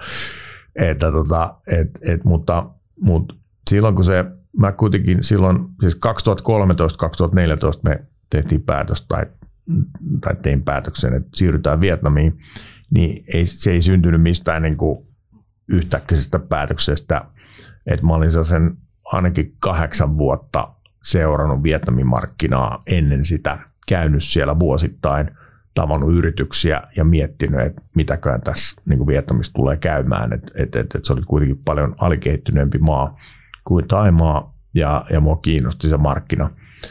Mutta sitten mä en aiemmin, aiempina vuosina siellä, oli, siellä vaikutti siltä, että siellä oli kehkeytymässä niin kuin aineksia pankkikriisiin, niin tota, johtuen kuumasta kiinteistömarkkinasta, niin sen takia sinne ei lähdetty aiemmin mukaan. Ja sitten se itse asiassa tapahtuikin niin, että se purkautui, purkautui siten, että, että, että sinne keitettiin kunnon niin kuin kotimarkkinakriisi aikaan, joka oli niin kuin vuosina 2009-2012, että et, et siellä erittäin huonoa kuntoa pankit ja kotimarkkina, ja, ja, ja johtuen siitä, että siellä ylikuumeni se markkina. Ja, ja, ja se niin kuin oli se keskeisin asia, että sitten pörssi reagoi siihen heidän kotimarkkinakriisiin alaspäin reippaasti, niin silloin se niin kuin johdatti sille polulle, että sinne Vietnamiin kannattaa lähteä hyvinkin, hyvinkin piakkoin. Ja, ja, ja me käytiin kyllä, kun esimerkiksi mä muistan yhden yksittäisen rahastoyhtiön hallituksen jäsenen kanssa käytiin keskustelua siitä, että, joka vähän niin kuin sanoi mulle, että, että, että oot sä just viitaten siihen, mitä sä tässä puhuit, että, että oot sä hullu, että, että, että sä oot taimaa guru, niin kuin siis just tälleen, että, että, että, että, että, että, nyt, niin kuin, että jos sä myyt kaiken pois, niin sitten sit siinä on hirveä riski mennä niin kuin kuitenkin vaihtaa kokonaan konseptia ja mennä uuteen maahan, kun, kun tavallaan tämä on niin kuin toimiva konsepti ja kaikki tietää, että me ollaan Taimaa rahasto. Ja sitten mä, mä kuitenkin niin kuin ajattelin niin, että et, ei, että, että just nämä, niin kuin nämä tosi tärkeät asiakkaat, niin ne, ne kuuntelee mua hyvin tarkkaan niin kuin, ja mun niin kuin viestejä koko tämän meidän historia-aikana, että nämä isot merkittävät niin kuin yksityisasiakkaat, että, että, että, että, että mä uskon niin, että jos mä niin tässä tilanteessa just niille lähetän viestin, että hei, nyt tämä on loppu tämä taimaa ja nyt mennään uuteen markkinaan, niin ne nimenomaan jopa ajattelee niin päin, että, että, että onpas niin meillä rohkeutta tehdä tällainen päätös, että, sitten siinä täytyy olla tosi vahvat syyt niin kuin sille. Mm. Ja, ja mun mielestä se kääntyi, että, että siinä me pohdittiin sitä, että tuleeko paljon lunastuksia johtuen siitä, että nyt kuitataan taimaa pois, mutta ei niitä tullut. Ja, ja, ja mun mielestä se kääntyi niin, kuin niin päin, että se itse asiassa kääntyi meidän eduksi, että, että, että myös nämä, niin kuin nämä vakavat, vakavat asiakkaat, nämä lojaalit pitkäaikaiset meidän asiakkaat, ne näki se just niin, että hei, että, että, että tässä oli niin väkevät syyt, että, tota, että tehdään näin rohkea päätös, että tämä on niin kuin nimenomaan, ne vakuuttu vieläkin enemmän siitä, että me tuollakin niin kuin oletetaan tietävämme, mitä me tehdään, että että et, et, et se, mun mielestä se kääntyi niin päin sitten. Joo, ja siis ilman muuta niin kuin mulla lähinnä vaan tässä nyt ei ole tarkoitus niin kenestäkään puhua mitään negatiivista, mutta sanotaan, että meillä on aika paljon sellaisia rahastoja, jotka ehkä niin kuin ottaa aika vähän riskiä ja seuraa indeksiä nyt sitten Suomessa tai maailmalla ja, ja sitten ne niin kuin, siellä se palkkiot juoksee, ei välttämättä suuret, mutta sen verran suunnilleen hävitään niille rahastoille. Et, et siellä, niin kuin, tämä on hyvin erilainen lähestymistapa, että, että siinä vaiheessa kun katsotaan, että okei, tuotto-odotus ei – enää Taimaassa ole sillä tasolla, mitä me halutaan, niin kerätään kassit ja mennään Vietnamiin. Ja se, siinä niin kuin, jälleen kerran rohkeita vetoja.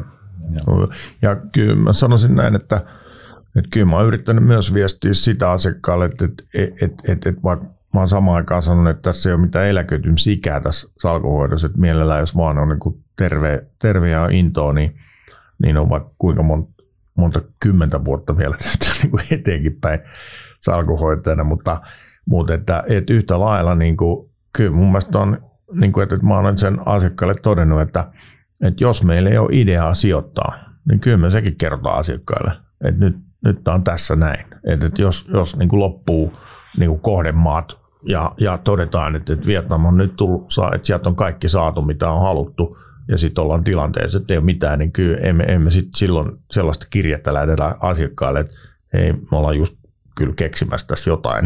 et, et, et, et, kyllä me voidaan se todeta niille, että hei, nyt ei ole mitään ideaa, että et, et, et, et, mitä seuraavaksi tehdään. Että, niin, niin sitten se sanotaan kyllä ihan suoraan. No mutta se on oikein ja tota, sitä arvostan. Ähm, ennen kuin mennään Vietnamiin, missä nyt siis tällä hetkellä ollaan, niin käydäänpä katsomassa vähän, että mitä sieltä Kiinassa tuli puhasteltua.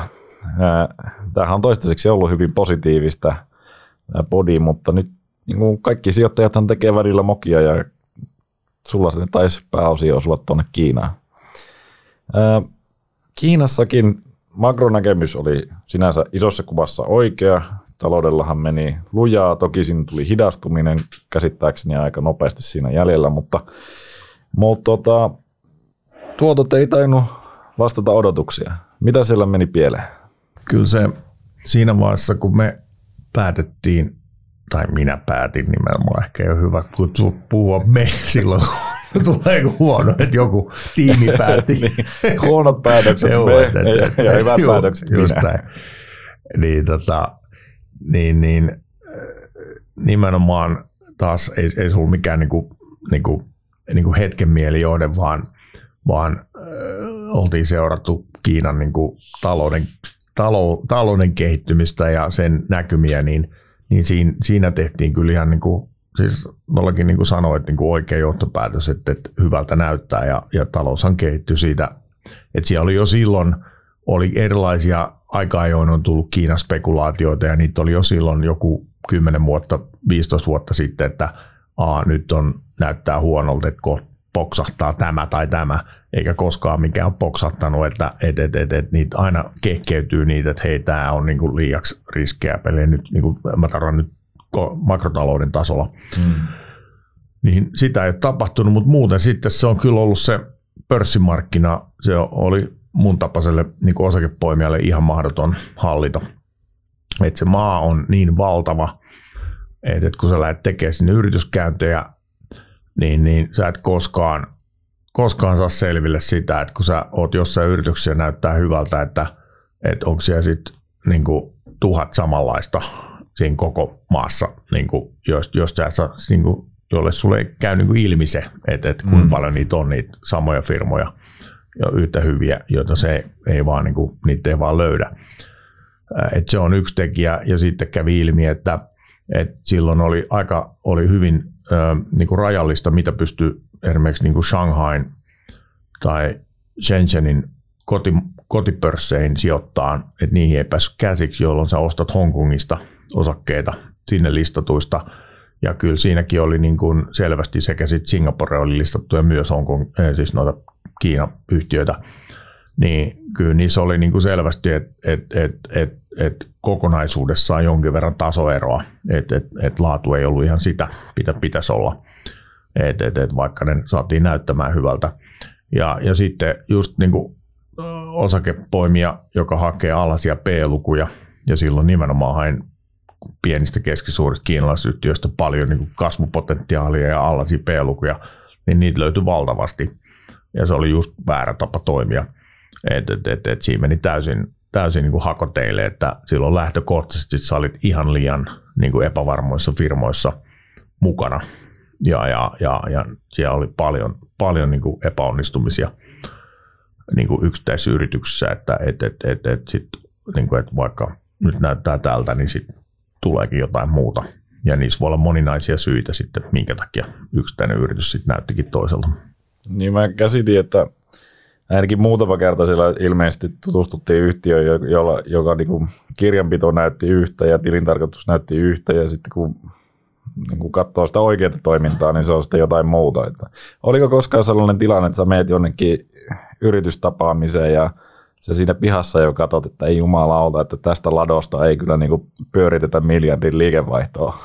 No ehkä näin jälkikäteen voi ajatella, että joo, mutta sitten taas kun mä oon tää ylimyönteinen ihminen, niin multa jää näkemättä ne, niin kuin, että mä en vaan usko niihin, niin kuin niihin varoitusmerkkeihin. Ja, ja sitten to, toisaalta täytyy sanoa, että, että kuitenkin niin kuin Hongkongissa toimi niin kuin erittäin, niin kuin, siis maailman parhaimmat tai, tai niin kuin isojen talojen brokerit ja niiden huippuanalyytikot ja kyllä nekin teki, ne teki niin kuin ihan monista samoista firmoista, missä mekin oltiin mukana analyysiä, ja, ja ne, meni, ne oli kaikki ihan niin kuin väärässä. Siis sillä lailla, että, että, että, että ne monet keissit, missä paljastui taas jotain niin kuin täysin erilaista, niin ei, ei niitä, ei nämä, niin kuin nämä tunnetut analyytikostalot päässeet niihin käsiksi, että, että se oli niin vaikeasti hallittavassa. Ja, ja toi, esimerkiksi toi tuolla Aasiassa pitkään vaikuttanut ää, ekonomisti osakestrategi Mark Faber, niin mä muistan kerran, kun yhdessä tapaamisessa, niin se just mainitsi tällä lailla, että, että, että joo, että, että, että kun se itse sijoita Kiinaan.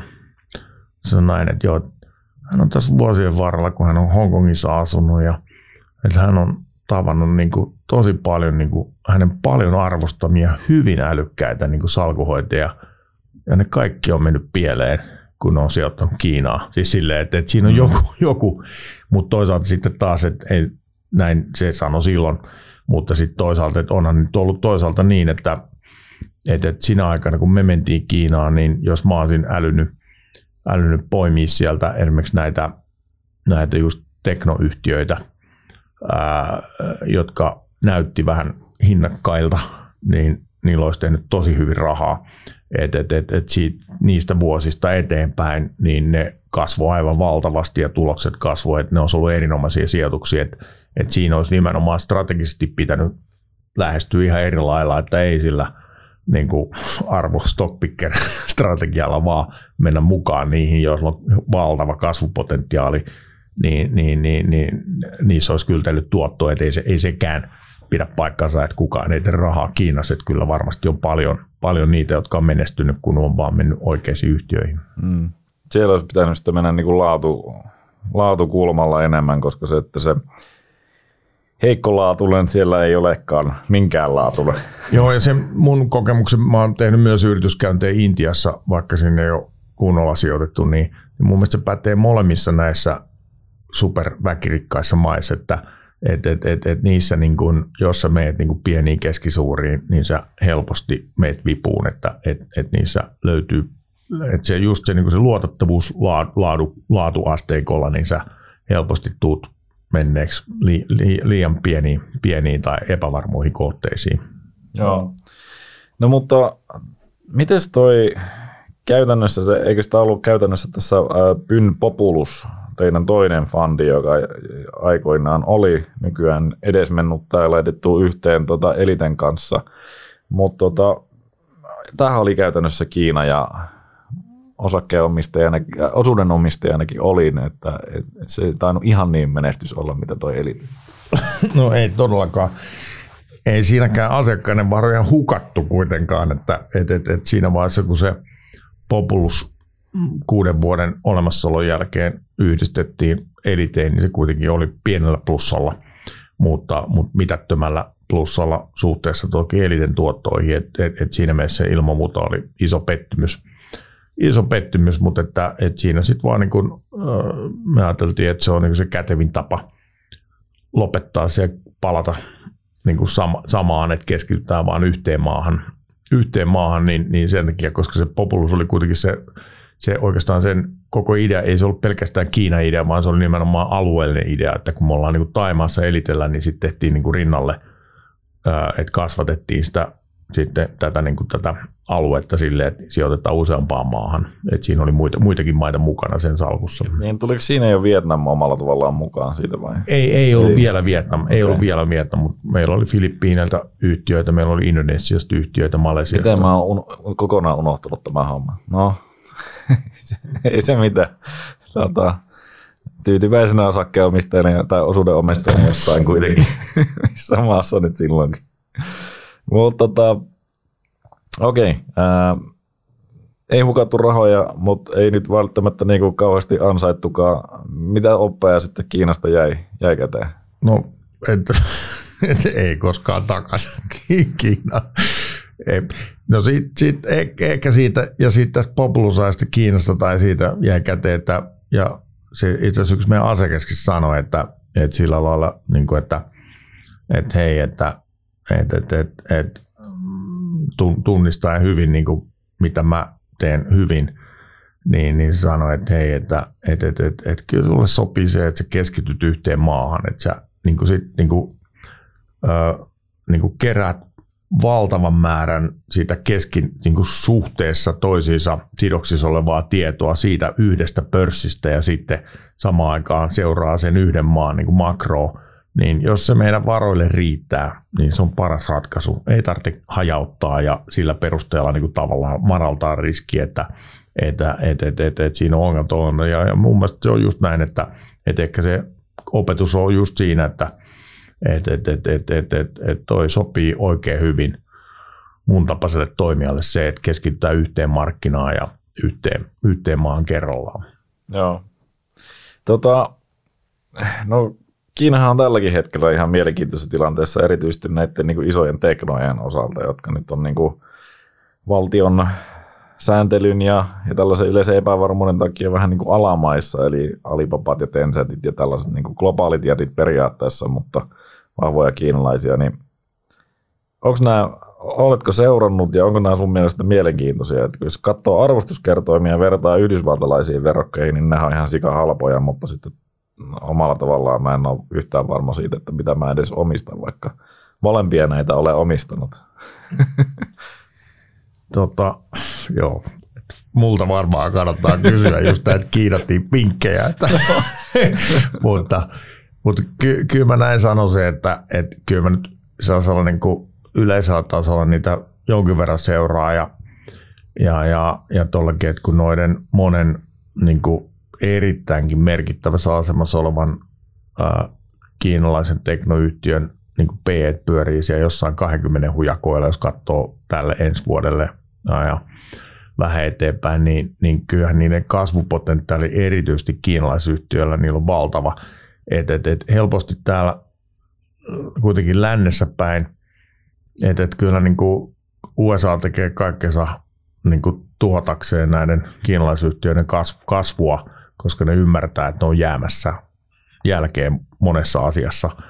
Että näin mä sen näen, että kyllä kiinalaiset tulee vyöryttää, koska toi Aasia, Aasia tulee olemaan sen verran niin kuin kova, kova, kova niin kuin kasvualue pitkään ja, ja, ja, ja kiinalaisyrityksillä on siellä niin iso rooli, että, että suom, suomalaistain tai täältä kun katsotaan, niin, niin helposti ei niin kuin täysin ymmärretä sitä, että kuin valtava se markkina kiinalaisille on jo pelkästään siellä, siis Aasian alueella, että et, et, et, et, et, eihän niin kuin, et, et joitain sovelluksia, jotka tuntuu meille niin kuin itsestäänselviltä, että joo, nämä on kaikkialla maailmassa, niin ei niin kuin, että WhatsAppilla tee Taimaassa mitään. Siellä on käytössä kiinalaisten laini, jota kaikki käyttää, tai WeChat tai näin päin, tai siis siellä aasialaisittain niin kuin olevia. että moni ajattelee, että joo, tämä on kaikkialla maailmassa, mutta sitten taas koko Aasiassa onkin jotain muuta. Tai joku aikoinaan, kun mä tapasin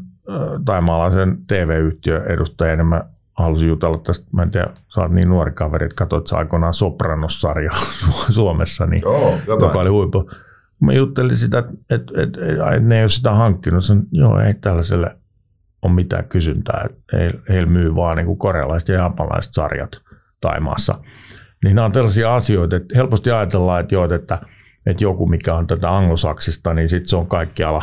Mutta sitten, että, että, että, että tähän perustuen, niin mä niin kuin, kyllä mä ajattelisin, että kyllä tämä, niin kuin, tämä Kiinan vyörytys tulee olemaan aivan mieletön siis seuraava 2-30 vuotta tästä eteenpäin, että et, et, et siinä mielessä kyllä mä niin kuin veikkaisin aika hyvää tulevaisuutta siis kiinalaisille teknoyhtiöille no yleisellä tasolla ja sitten jos niihin kohtuu hinnalla pääsee mukaan, mutta, mutta et, et, ja, ja sitten lu, luulisin, että tämä kuitenkin jää väliaikaiseksi tämä nyt tämä, että et kyllähän se koskee myös Eurooppaa ja USAta, että noita teknoja katsotaan, siis poliitikot katsoo niin, niitä mm. nyt sääntelyn kautta, että mihin pitää panna raja, raja mutta, mutta silti niin kuin, että kyllä mä niin kuin, niin kuin uskon, että sieltä joku saattaa poimia oikein hyviä osakkeita edelleenkin niin kuin kiinalais niin kuin peräisistä teknoista. Joo. No, sijoitussuosituksia emme tässä anna, mutta, mutta, kuitenkin. mutta katsotaan, miten käy. Mennään sitten Vietnamiin. Meillä on tässä, tässä jo ollaan pitkään pohdittu ja mä luulen, että sulla jossain vaiheessa kunto loppuu. Tota, ää, 2013 taisi olla se, kun niin kuin valtaosa uusista sijoituksista tehtiin Vietnamiin. Vai oliko silloin enää muuta käytännössä niin kuin muualle ainakaan pääoma allokoitu enää? Joo, se oli 2013-2014 vuosien aikana, kun me tehtiin tämä koko switchaus. Ja sitten sit sen jälkeen on oltu, että meille jäi jotain rippeitä, rippeitä niistä muista ajoista, just jotain Hongkongin sijoituksia, joista sitten myöhemmin poistuttiin, mutta käytännössä siitä eteenpäin ollaan Vietnamissa oltu ja sitten keskitytty vain vietnamaisiin yhtiöihin. Joo. Rexlot taisi olla siellä. Juu, Onko juu, se kirosana? No, joo, että et, sehän nyt oli sellainen just, että et, joka näytti erittäin hyvältä, mutta siihen tuli niinku myös, niinku, siihen tuli myös niinku poliittis-säännöllisiä säännöllisiä niin kuin asioita eteen, että siinä tuli jotain online, online arpa, arpapelejä, online-juttuja, niitä alettiin niin kuin rajoittaa, joka iski myös se Rexlottiin, että, että siinä on mo- molempi ehkä, että oli ehkä kirjanpito väärinkäytöksiä ja sitten oli vielä tällaisia niin kuin sääntöjuttuja, jotka molemmat vaikutti siihen, mutta siitä, siitä tuollakin, että, että siitä tuli iso, iso tappio meille. Joo, näin mä muistan, että se, oliko se kaupankäyntikin keskeytetty ja jotain tämmöistä, mutta ei puhuta siitä enempää, mennään positiivisempiin asioihin. Tota, Vietnamin pörssi, kiinnostaa vähän, että minkälainen se niinku on noin isossa kuvassa. Paljon sillä on yhtiöitä ja minkälaista niinku markkina-arvoa sillä käytännössä. Niinku jos tiivistetään hyvin lyhyesti, niin missä markkinassa nyt ollaan? No, Vietnamissa on, en tiedä, niin kuin, saattaa jopa yllättää, että, että siellä on aika paljon yhtiöitä. Että siellä on, ensinnäkin siellä on niin kuin, sekä Hanoissa että Saigonissa on pörssit, ja mole, molemmissa pörsseissä on listattuja yhtiöitä.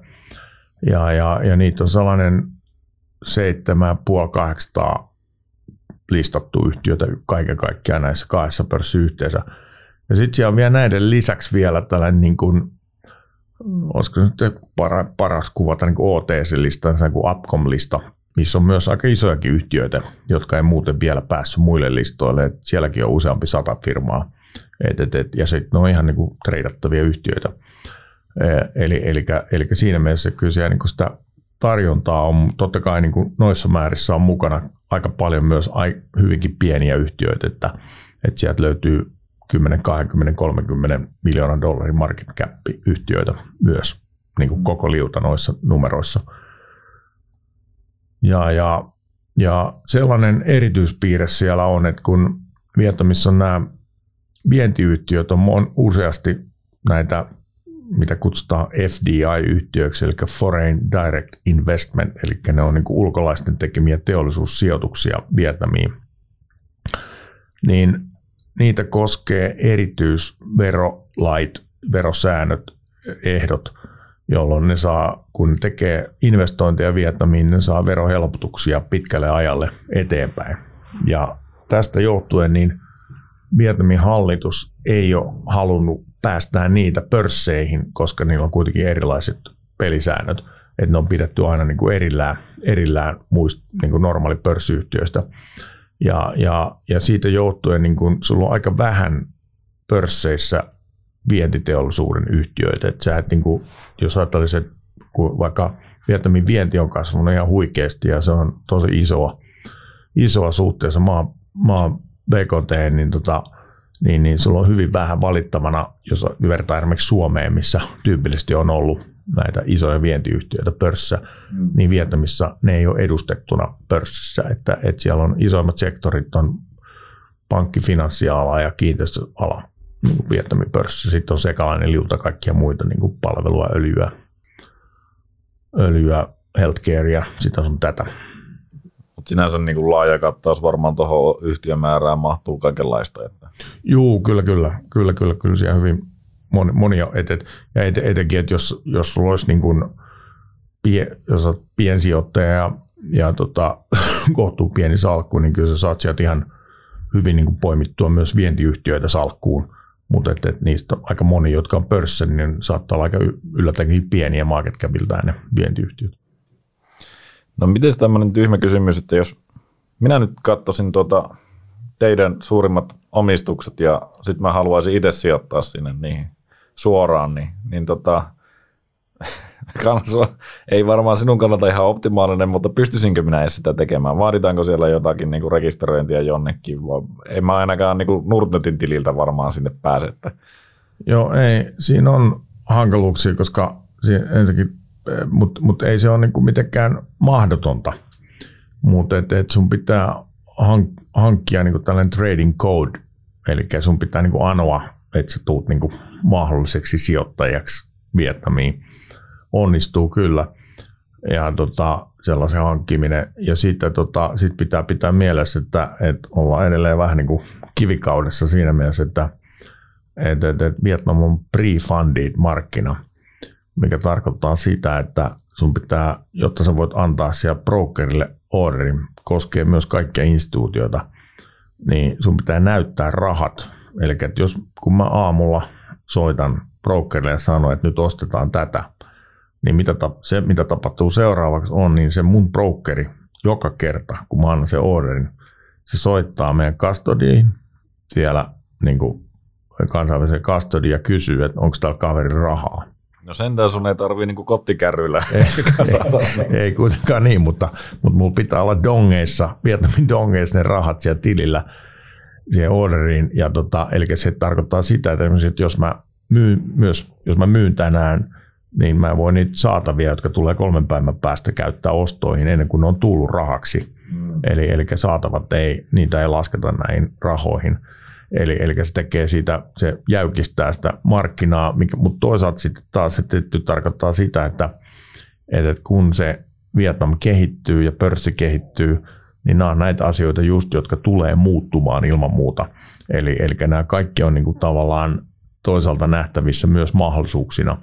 Eli, eli, eli ne tulee niin kuin innostamaan sijoittajia, innost, sijoittaa lisää Vietnamiin, kun näihin tulee muutoksia näihin asioihin. Mm. Joo, ja minä uskon, että sinä olet hyvin optimistinen näiden suhteen, että näin tulee käymään, ja sitten vierasta pääomaa tulee, tulee lisää. Tota, no miten sitten Vietnamissa, onko siellä niinku tätä Kiinasyndroomaa niin sanotusti, onko löytynyt niinku huijauksia tai kirjanpidossa ollut epäselvyyksiä, onko tämä niinku samantyylinen vai onko se niinku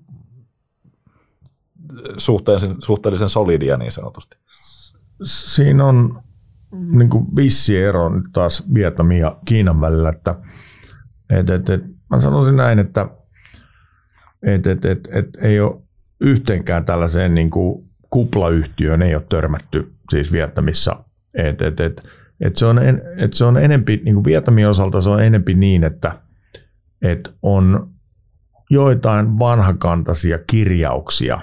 Siis että et, et, et siellä saattaa jäädä roikkumaan jotain epäkuranttia taseeseen, mikä joku olisi vähän niin kuin tarkemmin poistanut, poistanut aiemmin, tai joku valuutta määräinen juttu on kirjattu vähän epämääräisesti tai väärin, että se voisi olla tarkemmin kirjattu. Mutta sitten tämä niin kuin, äh, Vietnamissa, mikä käytetään, se on Vietnam Accounting Standard, BAS, mitä ne käyttää niin kuin päätilinpäätös niin kuin standardina niin, niin, niin se on yllättävänkin kireä. Et, et meillä on jopa yhtiöitä, että kun nyt tässä on itse asiassa Vietnamin finanssiministeriö on jopa tehnyt tavoitteet, että 2022 siirrytään ISRSn käyttöön, ainakin isoissa pörssiyhtiöissä, niin meillä on jopa salkusyhtiöitä, kun niistä ollaan tehty laskelmia, niin niiden tulokset paranee, kun siirrytään ISRSn piiriin, että, että siellä esimerkiksi niin kuin, siinä sikäläis kirjanpitokäytännössä on niin kuin tiukempia sääntöjä tietyille kirjauksille, mutta jos ajatellaan näitä, just näitä niin kuin epävarmoja kohteita, niin ne on enemmän tällaisia, niin kuin, niin kuin, että, että vähän samaa tapaa kuin joskus ainakin vanhana aikana Suomessa, silloin kun oli nämä metsäyhtiöt, niin kun tuli, devalvoiltiin aina kolmen neljän vuoden välein, niin, niin ne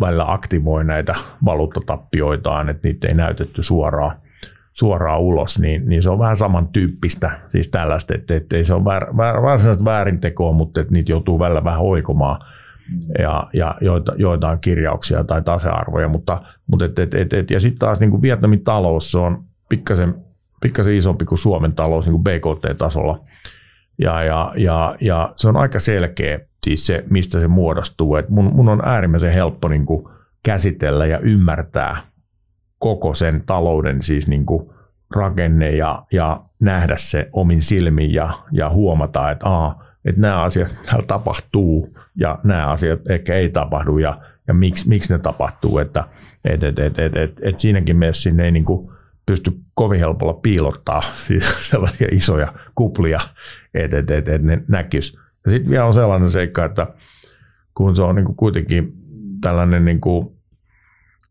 totalitäärisesti johdettu niin kuin markkinatalous, niin siinä, on, siinä totalitaarisuus on se hyvä puoli, että, että silloin kun niin kuin esimerkiksi korona-aikana halutaan jotain tehdä, niin ne tapahtuu heti, että päätetään heti eikä aleta pohtimaan niin kuin perustuslain jotain pykäliä. Että et, et kaikki päätökset voidaan, hallitus tekee heti ja kaikki noudattaa ja sitten, ja sitten siellä on aika kuulia, siis tietyllä tapaa myös kansa niin kuin joutuu ne on niin kuin kuuliaisia tietyille säännöille. Et, tota, et esimerkiksi liikenne, li, vaikka se on hurja liikenne mopedeilla, esimerkiksi autot noudattaa niin kuin näitä nopeusrajoituksia hyvinkin niin kuin tunnollisesti. Ne ei halua niin kuin joutua hankaluuksiin poliisin kanssa. Että, et, et, et, et, et, et, et, et, jossain tällaisessa asiassa se on yllättävänkin tällainen kurinalainen se, se kansa, vaikka samaan aikaan siellä tapahtuu kyllä kaikkia, että kyllä siellä kaikkia fira, pikkubisneksinä tehdään kaikkia firapelijuttuja, että et, et, et, et muun muassa ei kauan aikaa sitten, kun joku myi kahvia ja se sai ne kahvit niin kuin purkamalla vanhoja paristoja. Että se niistä, niistä sai ne purut, niin se, se ei ollut hirveän hyvä juttu. juttu niin kuin, että, että, että, että, mutta okay. että nämä on tällaisia enemmän yks, yksittäisiä, yksittäisten ihmisten jotain niin kuin, niin kuin. Niin kehitelmiä. Mutta kirjanpito suhteellisen luotettavaa läpinäkyvyys voisi olla parempikin, mutta niin kuin jos sitä tulkitaan, niin ihan, ihan ok. Ää, sitten kommunistien markkinatalous on sitä tehokkainta. Kyllä, kyllä. siis, että... Et, et, et, kyllä se, niin kuin, jos vertaa Vietnamin hallitusta Suomen hallitukseen, niin kyllä siis paljon markkina, markkinaa lähempänä on siis, niin kuin, tai bisnestä lähempänä oleva hallituksen ideologia on Vietnamissa kuin Suomessa, siis jos ajattelee niin. tälleen, että, se on ihan selvä. Että, että, että, että. Joo, no se, se on aina meillä täällä niin kuin No ehkä ei mennä politiikkaan. Olisi no niin. seuraava tunti tästä. aivan, aivan. Mutta tota, ehkä niinku kiinnostaa tuo pörssin rakenne siinä mielessä, tai teidän kaupankäyntin rakenne. Kun te lähdette jotain ostamaan, te haluatte. Sitä ei ilmeisesti ole vähän niin kuin aina ollut haasteena, että teillä on kohtalaisen paljon sitä pääomaa, ja sitten ne ei ole kuitenkaan, se likviditeetti ei ole hurjaa, että muistan lukeneeni teidänkin kirjeistä, että sitä on kauhottu niin kuin kaksin käsi jotain osakkeita, mitä on halunnut. Mutta sitten tota, miten se teidän sijoitusprosessi yleensä on, että miten paljon siitä tulee niin, kuin niin sanotusti virallisen pörssikaupan kautta, miten paljon se tehdään näitä niin kuin virallisia transaktioita, jotka kuulosti aika jouhevilta, ja sitten kuinka paljon menee tota, ää, blokkikaupoilla ja, ja private placementilla ja anneilla ja tämmöistä. No kyllä tänä päivänä toi, siis nyt tässä on viimeisen parin vuoden aikana on, on pörssin likviditeetti on noussut paljon, että et, et, et, et silleen niin pörssin kautta on niin kuin jopa noita niin kuin pienempiä keskisuuriakin alettu vaihtaa paljon ja, ja, ja nimenomaan vietnamilaiset sijoittajat, niin vähittäissijoittajat on aktivoitunut, että sen takia likviditeetti on tullut paljon, paljon pienempiin yhtiöihin myös. Ja tota, mutta, mutta sitten jopa niin kuin isojen yhtiöiden osalta, niin, niin, niin kyllä, että, että vaikka ne kaupat printataan pörssissä, niin kyllä me aika monesti ollaan me sit myyjä tai ostaja, niin myös tehdään sovittuja blokkikauppoja. Mutta siis ne tapahtuu pörssin kautta kuitenkin, koska sitten taas se on se helpoin tapa tehdä ne. Mutta että et, et, et, joko että ollaan hakemassa blokkiin tai myymässä blokkiin, niin on niin kuin, niissäkin on, niin kuin, että, että sä tiedät ennalta tietyt brokerit, että, että jotkut on niin kuin todennäköisemmin pystyy tekemään jonkun tietyn tikkerin, siis tietyn osakkeen, mm.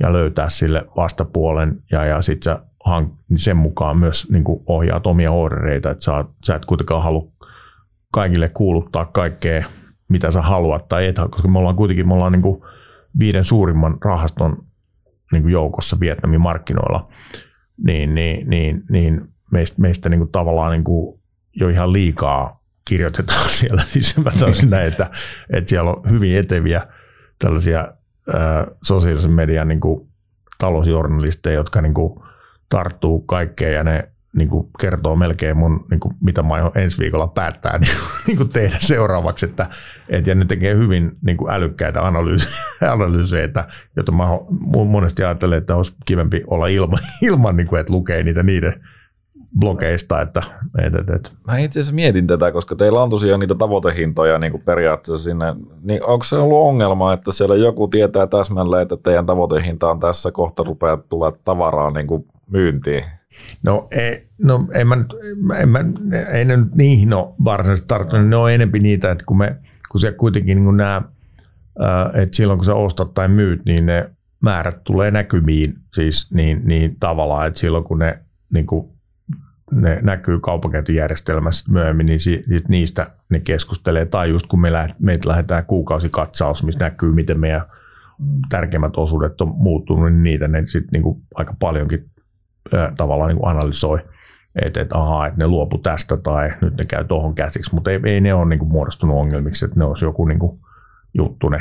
Niin, Suomihan on hyvä kieli kirjoitella näitä juttuja varmaan yle, yleisesti, että ei, ei ensimmäisenä tule. No niinpä, niinpä, mutta että et Google Translatorit toimii. Ja, ja se, sitten... se toimii tietenkin nykyään. Niin myös Suomesta, Vietnamiin varmasti ihan mainiosti.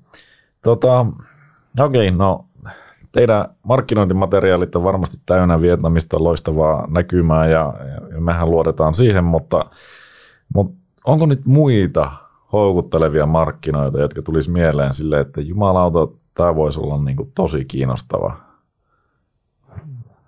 Sä oot täysin fokusoitunut selvästi Vietnamiin. Joo, kyllä tässä hyvin, hyvin vahvasti on Vietnamissa, että et, et, et, et, kyllä sellaisella yleisellä tasolla katon, katon että, miten, miten jotkut, joidenkin maiden arvostukset on ja, ja, ja, ja mutta et en mä ole niin kuin lähtenyt yhdenkään maan sitten taas toisaalta sitä niin kuin makrotaloudellista tilannetta syventämään nyt, että, että sellaisella yleisellä tasolla on jotain satunnaisia maita, jopa Afrikasta tai tuolta Lähi-idästä joku Egypti tai, tai Venäjäkin markkina, niin kyllä ne näyttää niin kuin yllättävän, niin kuin, niin kuin, että ne treidaa aika kohtuu hinnoilla jotkut, jotkut markkinat, mutta et, et sitten etenkin, etenkin silloin, kun mennään niin tähän Frontier Emerging-osastoon, niin, niin on valtava ero siinä, että, että onko se yhteiskunta ja talous kehittymässä niin kuin mistä syistä johtuen. Et, et, koska sitten taas me, meillä on esimerkiksi nyt justiinsa vuoden aikana Mongolia on ollut parhaiten pärjännyt pörssi.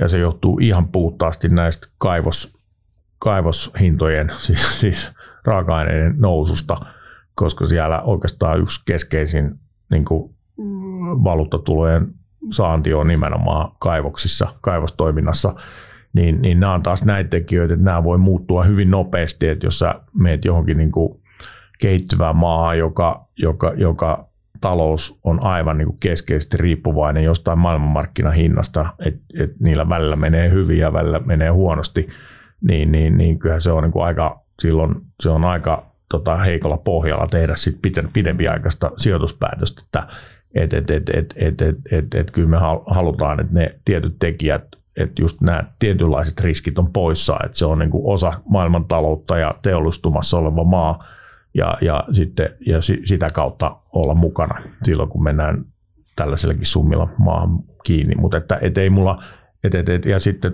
mun mielestä lähivuosille Vietnam riittää meille, niin me ei olla lähetty siis mitään muuta maata vielä niin kuin karottamaan kunnolla Sille, että, ja sitten voi olla, että tilanteet viiden vuoden päästä esimerkiksi on ihan hyvinkin houkuttelevat, hyvinkin monessa maassa voi olla, niin kuin, jos tässä lähtee jotain tapahtumaan markkinoilla.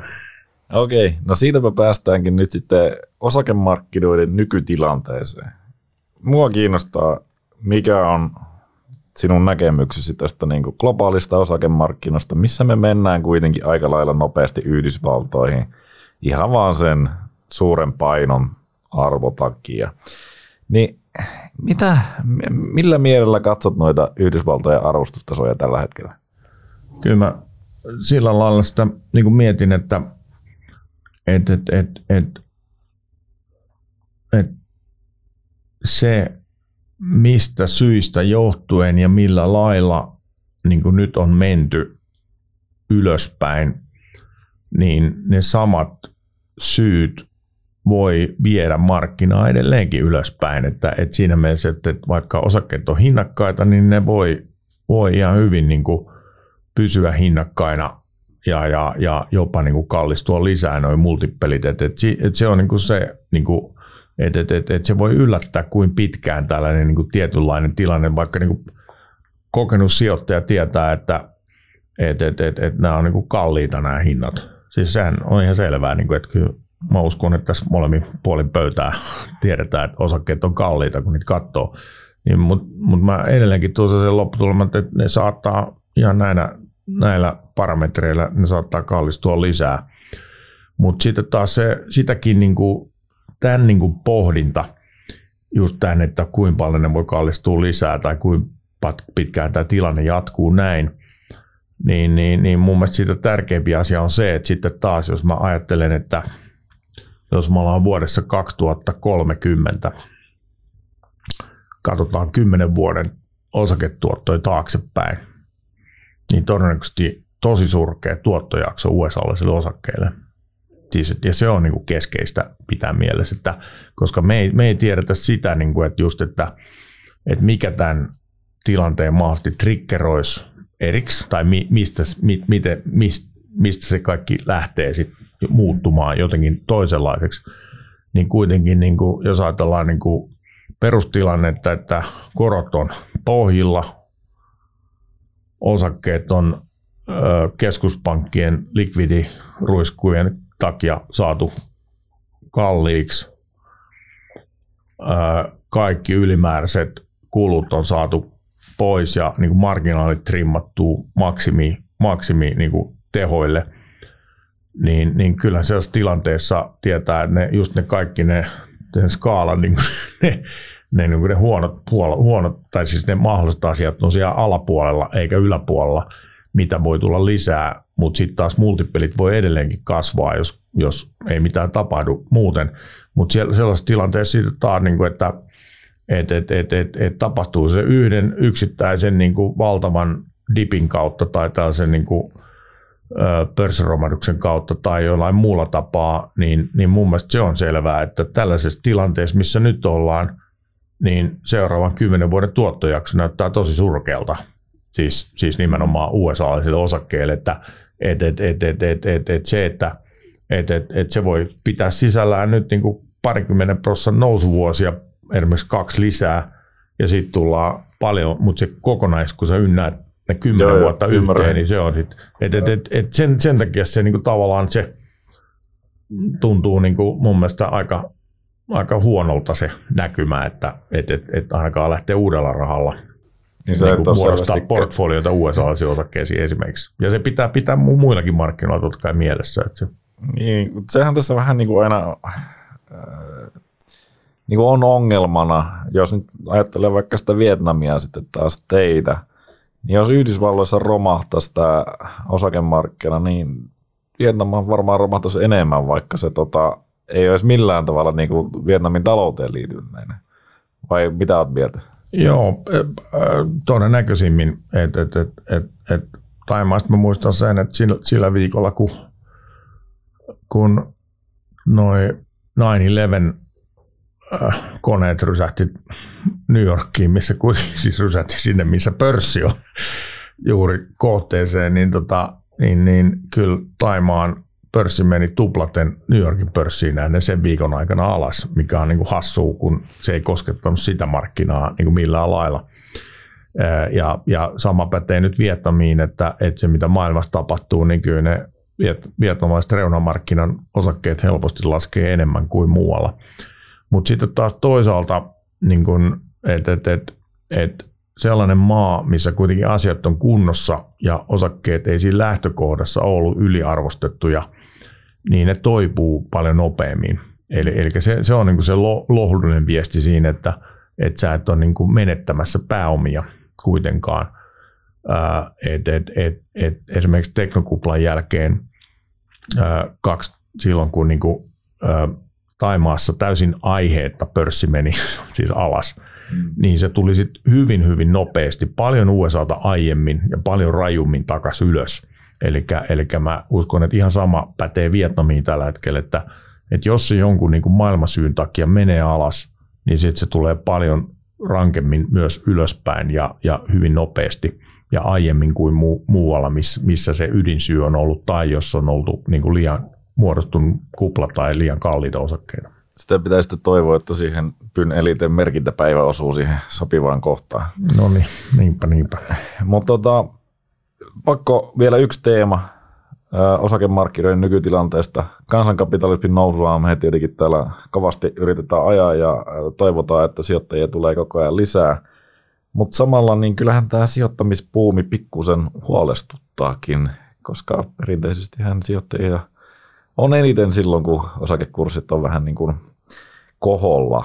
Ää, uskotko, että tämä niin kuin sijoituspuumi on kestävää vai ollaanko, onko tässä se mahdollisuus, että me ollaan vähän niin kuin teknokuplassa, että silloinhan kansa oli kuitenkin tuolla jonottamassa listautumisia ja suosio oli hurjaa, mutta se ei ollut ihan kestävällä tasolla. No, jaa. En tiedä, seuraatko yhtä Helsingin pörssiä sinänsä. No just kun aika, vähän, aika vähän. Siis että silleen just, että, että, että kyllä mä nyt taas yksittäistä yhtiöstä jonkas juttelee ja silleen, mutta ja sitten on huomannut, että, että minkä tavallaan toisaalta painanut merkille ilolla, että, että, selvästi niin kuin nuoria ihmisiä on aika paljon nyt niin kuin innostunut sijoittamisesta, että mutta kyllä mä sitten taas, että jos mä jonkun kanssa on jutellut, on sitten omat pojat tai jonkun muun kanssa niin kuin sijoittamisesta, niin kyllä mä tavallaan on niin kuin, niin kuin puhun niin kuin varovaisuudesta siinä, että – et, et, et, et, et, et, et, et vaikka ei nyt ole näköpiirissä, mutta et kun tietää tämän just tämän, että mitä se voi olla, että siinä voi olla pidempi sit vaisujakso edessä, jos lähtee just väärää aikaa markkinaan, että, että nimenomaan uuden rahan tuominen markkinalle nyt voi olla aika riskaa peliä, siis että alkaa muodostaa portfolio. Se on hieman eri asia sellaiselle, joka nyt on ollut pidempään markkinaalla jo mukana, esimerkiksi Suomenkin markkinalla, ja siitä on hyviä tuottoja, ja sitten se vähän niin kuin tekee siirtoja vaan niin kuin sijoitusten välillä, niin se on vähän eri asia ottaa sitten se mahdollinen dippi, kun se, kun se on tulollaan. Ja, ja kun siitä ei tiedä, että jos tämä niin korkoympäristö pysyy tällaisena vaikka kuin pitkään, että tässä voi, niin kuin, että kaikki on, että kukaan ei oikeastaan, että vaikuttaa siltä, että ei keskuspankkiritkaan sitä millään lailla tiedä, miten tämä mahdollinen tilanne purkautuu tai mihin tämä niin kuin todellisuudessa johtaa, johtaa niin kuin finanssimarkkinoilla ja, ja kuinka pitkään eletään näissä, näissä olosuhteissa. Et, et, et, et, et, et sellainen niin kuin, niin kuin vaan itse, kun tuota historiaa katsoo, että se on knoppitieto, että, että kun sä niin kuin vääränä hetkenä USAssa lähit pörssisijoittajaksi vuonna 1929, niin se oli itse asiassa vuosi 1954, kun sä pääsit omilles. Et, et, et, se kannattaa pitää mielessä, että siinä meni 24 vuotta, että et saa, mutta siihen tuli totta kai myös toinen maailmansota väliin, että et, et, et, et, et se ratkaisi paljon, että toki sekin pörssi toipu pahimmistaan nopeasti, mutta että, et, et välillä se voi, vaikka, vaikka totta kai se toisaalta niin osakkeisiin ilman muuta kannattaa sijoittaa, että kyllä nyt jos pystyy säästämään osakkeisiin ja panee ohi syrjään, niin, niin kyllä se niin kuin ilman muuta pitkällä aikavälillä aina tuottaa. Että. Mm. Niin, mua vähän aina välillä huolestuttaa se, kun tuntuu, että meillä on niin kuin muutaman prosentin lasku, siis kaikkia ei, huipputasoilta, ja sitten sit alkaa niin kuin tulla jo huolestunutta viestiä ja, ja vähän niin kuin semmoista lievää panikkia olla ilmassa, ja sitten katsoo sitä niin kuin kokonaisuutta, niin me ollaan kuitenkin ihan niin kuin huipulla ja hirveät nousut takana. Et, et se on, saa nähdä, mutta tota, Ehkä minä armahdan sinut noista muista ennustuksista, mutta selvästikin niin kuin globaali osakemarkkina ei nyt tällä hetkellä kuulostanut, että, että sinä olisit niin optimistinen, että haluaisit sinne laittaa nyt niin kuin merkittäviä uusia rahoja. Just näin. Tota, no nyt mennään sitten loppuun. Ja viimeisenä sellaisena isona teemana on tietenkin tärkeimmät opetukset vuosien varrelta aloitteleville tai mikseipä kokeneillekin sijoittajille. Joo. Miten tiivistäisit? Ky- kyllä se varmaan se pääviesti on se, että, että osakesijoittaminen on järkevää puuhaa, että, että, että, että, että, että se, että pystyy laittaa sivuun ja niin, niin se voi kerry, sit vuosien varrella kertyä vaikka kuin, kuin valtaisaksi se salkku, että, että, tota, että, että se, on, se on hyvä asia itse kullekin kullekin pyrkiä siihen, mutta että, että se sitten, että, että mikä on se oikea tapa, että, että tuollakin, kun tässäkin keskustellessa on sivuttu sitä, että on hirveän useita oikeita tapoja, että, että ehkä se, niin se niin kuin itse voisi sanoa niin kuin se viesti, että, että, että, että, että kukin pitäytys sitten tekemään just sen, minkä kokee omakseen, niin se on ehkä se, niin kuin, niin kuin se tärkein viesti, mitä mulla, niin kuin, jos ajattelee, että jotain oppinut, että et, et, et, et, et sille, että pystyisi sit etenkin, e, edes jotenkin olemaan niin kuin varmalla pohjalla niissä omissa päätöksissään, eikä, eikä just joudu niin kuin sitten peesaamaan muita, muita niissä päätöksissä, että on niin kuin se oma, oma, oma, oma syy olla jossain mukana ja tietyllä tapaa, niin, niin se on mun mielestä hyvin tärkeää. Tota, muutaman vielä tarkentava. Mikä on mielestäsi suurin virhe, mitä suomalaiset sijoittajat yleensä tekee? Musta tuntuu, että suomikeskeisyys on varmaan se, mitä niin kuin, mä luulen, että valtaosalla on niin kuin Suomessa hirveän isot painot ja, ja tota, niin on minullakin.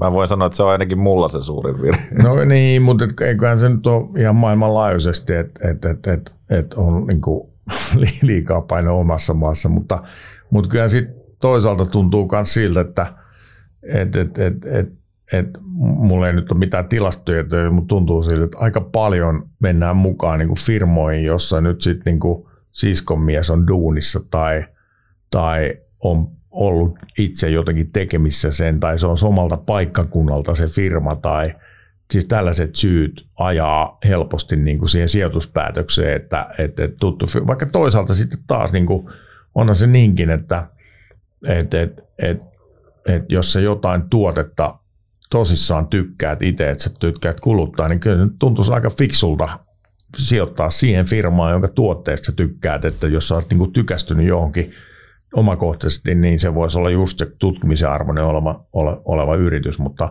mutta aika paljon just niin kuin yllättävänkin yllä, niin kuin paljon rahaa ohjautuu johonkin yhtiöön niin kuin aika hassuista syistä, että, että se on jotenkin, joku tuntee jonkun ja sitten joo, että tässä on nyt hyvä olla tai että se on oman paikkakunnan firma, mikä tietty ei välttämättä ole se paras ratkaisu. Ei aina. Mutta joo, sijoita mihin tunnet, niin on tietenkin aika tämmöinen perinteinen vinkki, mutta ää, ei välttämättä sitten sen kumminkaiman takia. Tota, viimeinen kysymys. Uskotko, että suomalainen yksityissijoittaja voi tehdä osakepoimintoja, onnistuneita osakepoimintoja nimenomaan, esimerkiksi nyt sitten Vietnamissa tai Taimaassa, niin ilman, että se menee sinne paikan päälle tapaamaan johtoa tai ymmärtää kieltä tai niin kuin mitään kulttuurista varsinaisesti. Niin sanotusti numeropohjalta ja, ja, ja sillä, siihen sitä hyvää intuitioita mukaan, niin onko se mahdollista sillä tavalla tehdä niin kuin järkeviä osakepoimintoja näistä maista? Joo, on. On. Mun mielestä on, että, että vaikka mä itse korostan sitä, että me päästään ylituottoihin tai pitäisi päästä ylituottoihin just sillä, että, että tehdään paljon jalkatyötä, niin kyllä mä sitten samaan aikaan sanoisin, että ei pidä karsastaa niin kuin sitä eri kulttuurieroja, että samanlaiset lainalaisuudet pätee hyvin paljon kautta maailman pörssien niin kuin ihan yleisesti, että, ja, ja sitten, sitten siihen, että tieto on niin paljon nykyään tarjolla. Et, et, et, jopa, siis, jopa niin kuin yksi, kun tuo Vietnamissa nämä piirit on aika pienit, niin, niin kuin kaikki keskeiset salkuhoitajat on aika hyviäkin tuttuja keskenään, että niin kuin nähdään ja jutellaan asioista, niin, niin mun syy ison, ison rahastohoitaja sanoi aika hiljattain lounaalla, että, että ei, eihän niin kuin taida enää näitä omia analytikoita pitää ollenkaan palkkalistoilla, kun hän saa brokerilta nämä tiedot ihan yhtä hyviä ja tekee sitten vaan valintoja sen perusteella. Niin se on niin kuin paljon sanottu sanottu, että, että, että, että, että ehkä siihen, ja, ja sehän periaatteessa se sama tieto on kenen vaan käytettävissä, että jos vaan lähtee hakemaan tietoa, niin kyllä tietoa löytyy. Että, että, että, että mieletön määrä nyt niin kuin tänä nettiaikana, niin tietoa löytyy, että jos joku vaan niin kuin keksii sen oikein tavan niin kuin niitä kriteerejä asettaa, että mitä mä haen ja mitä mä haluan, niin, niin kyllä mun mielestä löytää mistä vaan pörssistä keskeisistä pörssiyhtiöistä yllättävän paljon tietoa, jo, jo, jo, jonka perusteella pystyy tekemään päätöksiä. Paitsi Kiinassa. No, Eikä no, niin. no ehkä sieltä niitä isompia. niin, no joo. Rajataan siellä Niin. niihin isompiin. Niin. Mutta hei, tota, ää, äärettömän suuret kiitokset osallistumisestasi Interes Podiin. Tämä oli itselleni erittäin mielenkiintoinen keskustelu ja toivottavasti kuuntelijoille tota, kaikkea hyvää sekä sinulle että Pyn elitelle sitten tulevaisuudessa. Ja milloin pääset mahdollisesti Vietnamiin? Joo, et, et, et, et, sekä se, se, se Vietnamissa on tällä hetkellä nämä pakkokaranteenit, kahden viikon pakkokaranteenit käy, käytännössä, että et, et siinä mielessä sinne on äärimmäisen vaikea mennä tällä hetkellä vierailulle. Et, et, et mä toivon, että jossain vuoden vaihteessa ehkä pääsee. Toki itse on jo täysin rokotettu, et, mutta että, että sitä vielä joutuu niin kuin odottaa, että nämä säännöt muuttuu näille rokotetuille kaikkialla.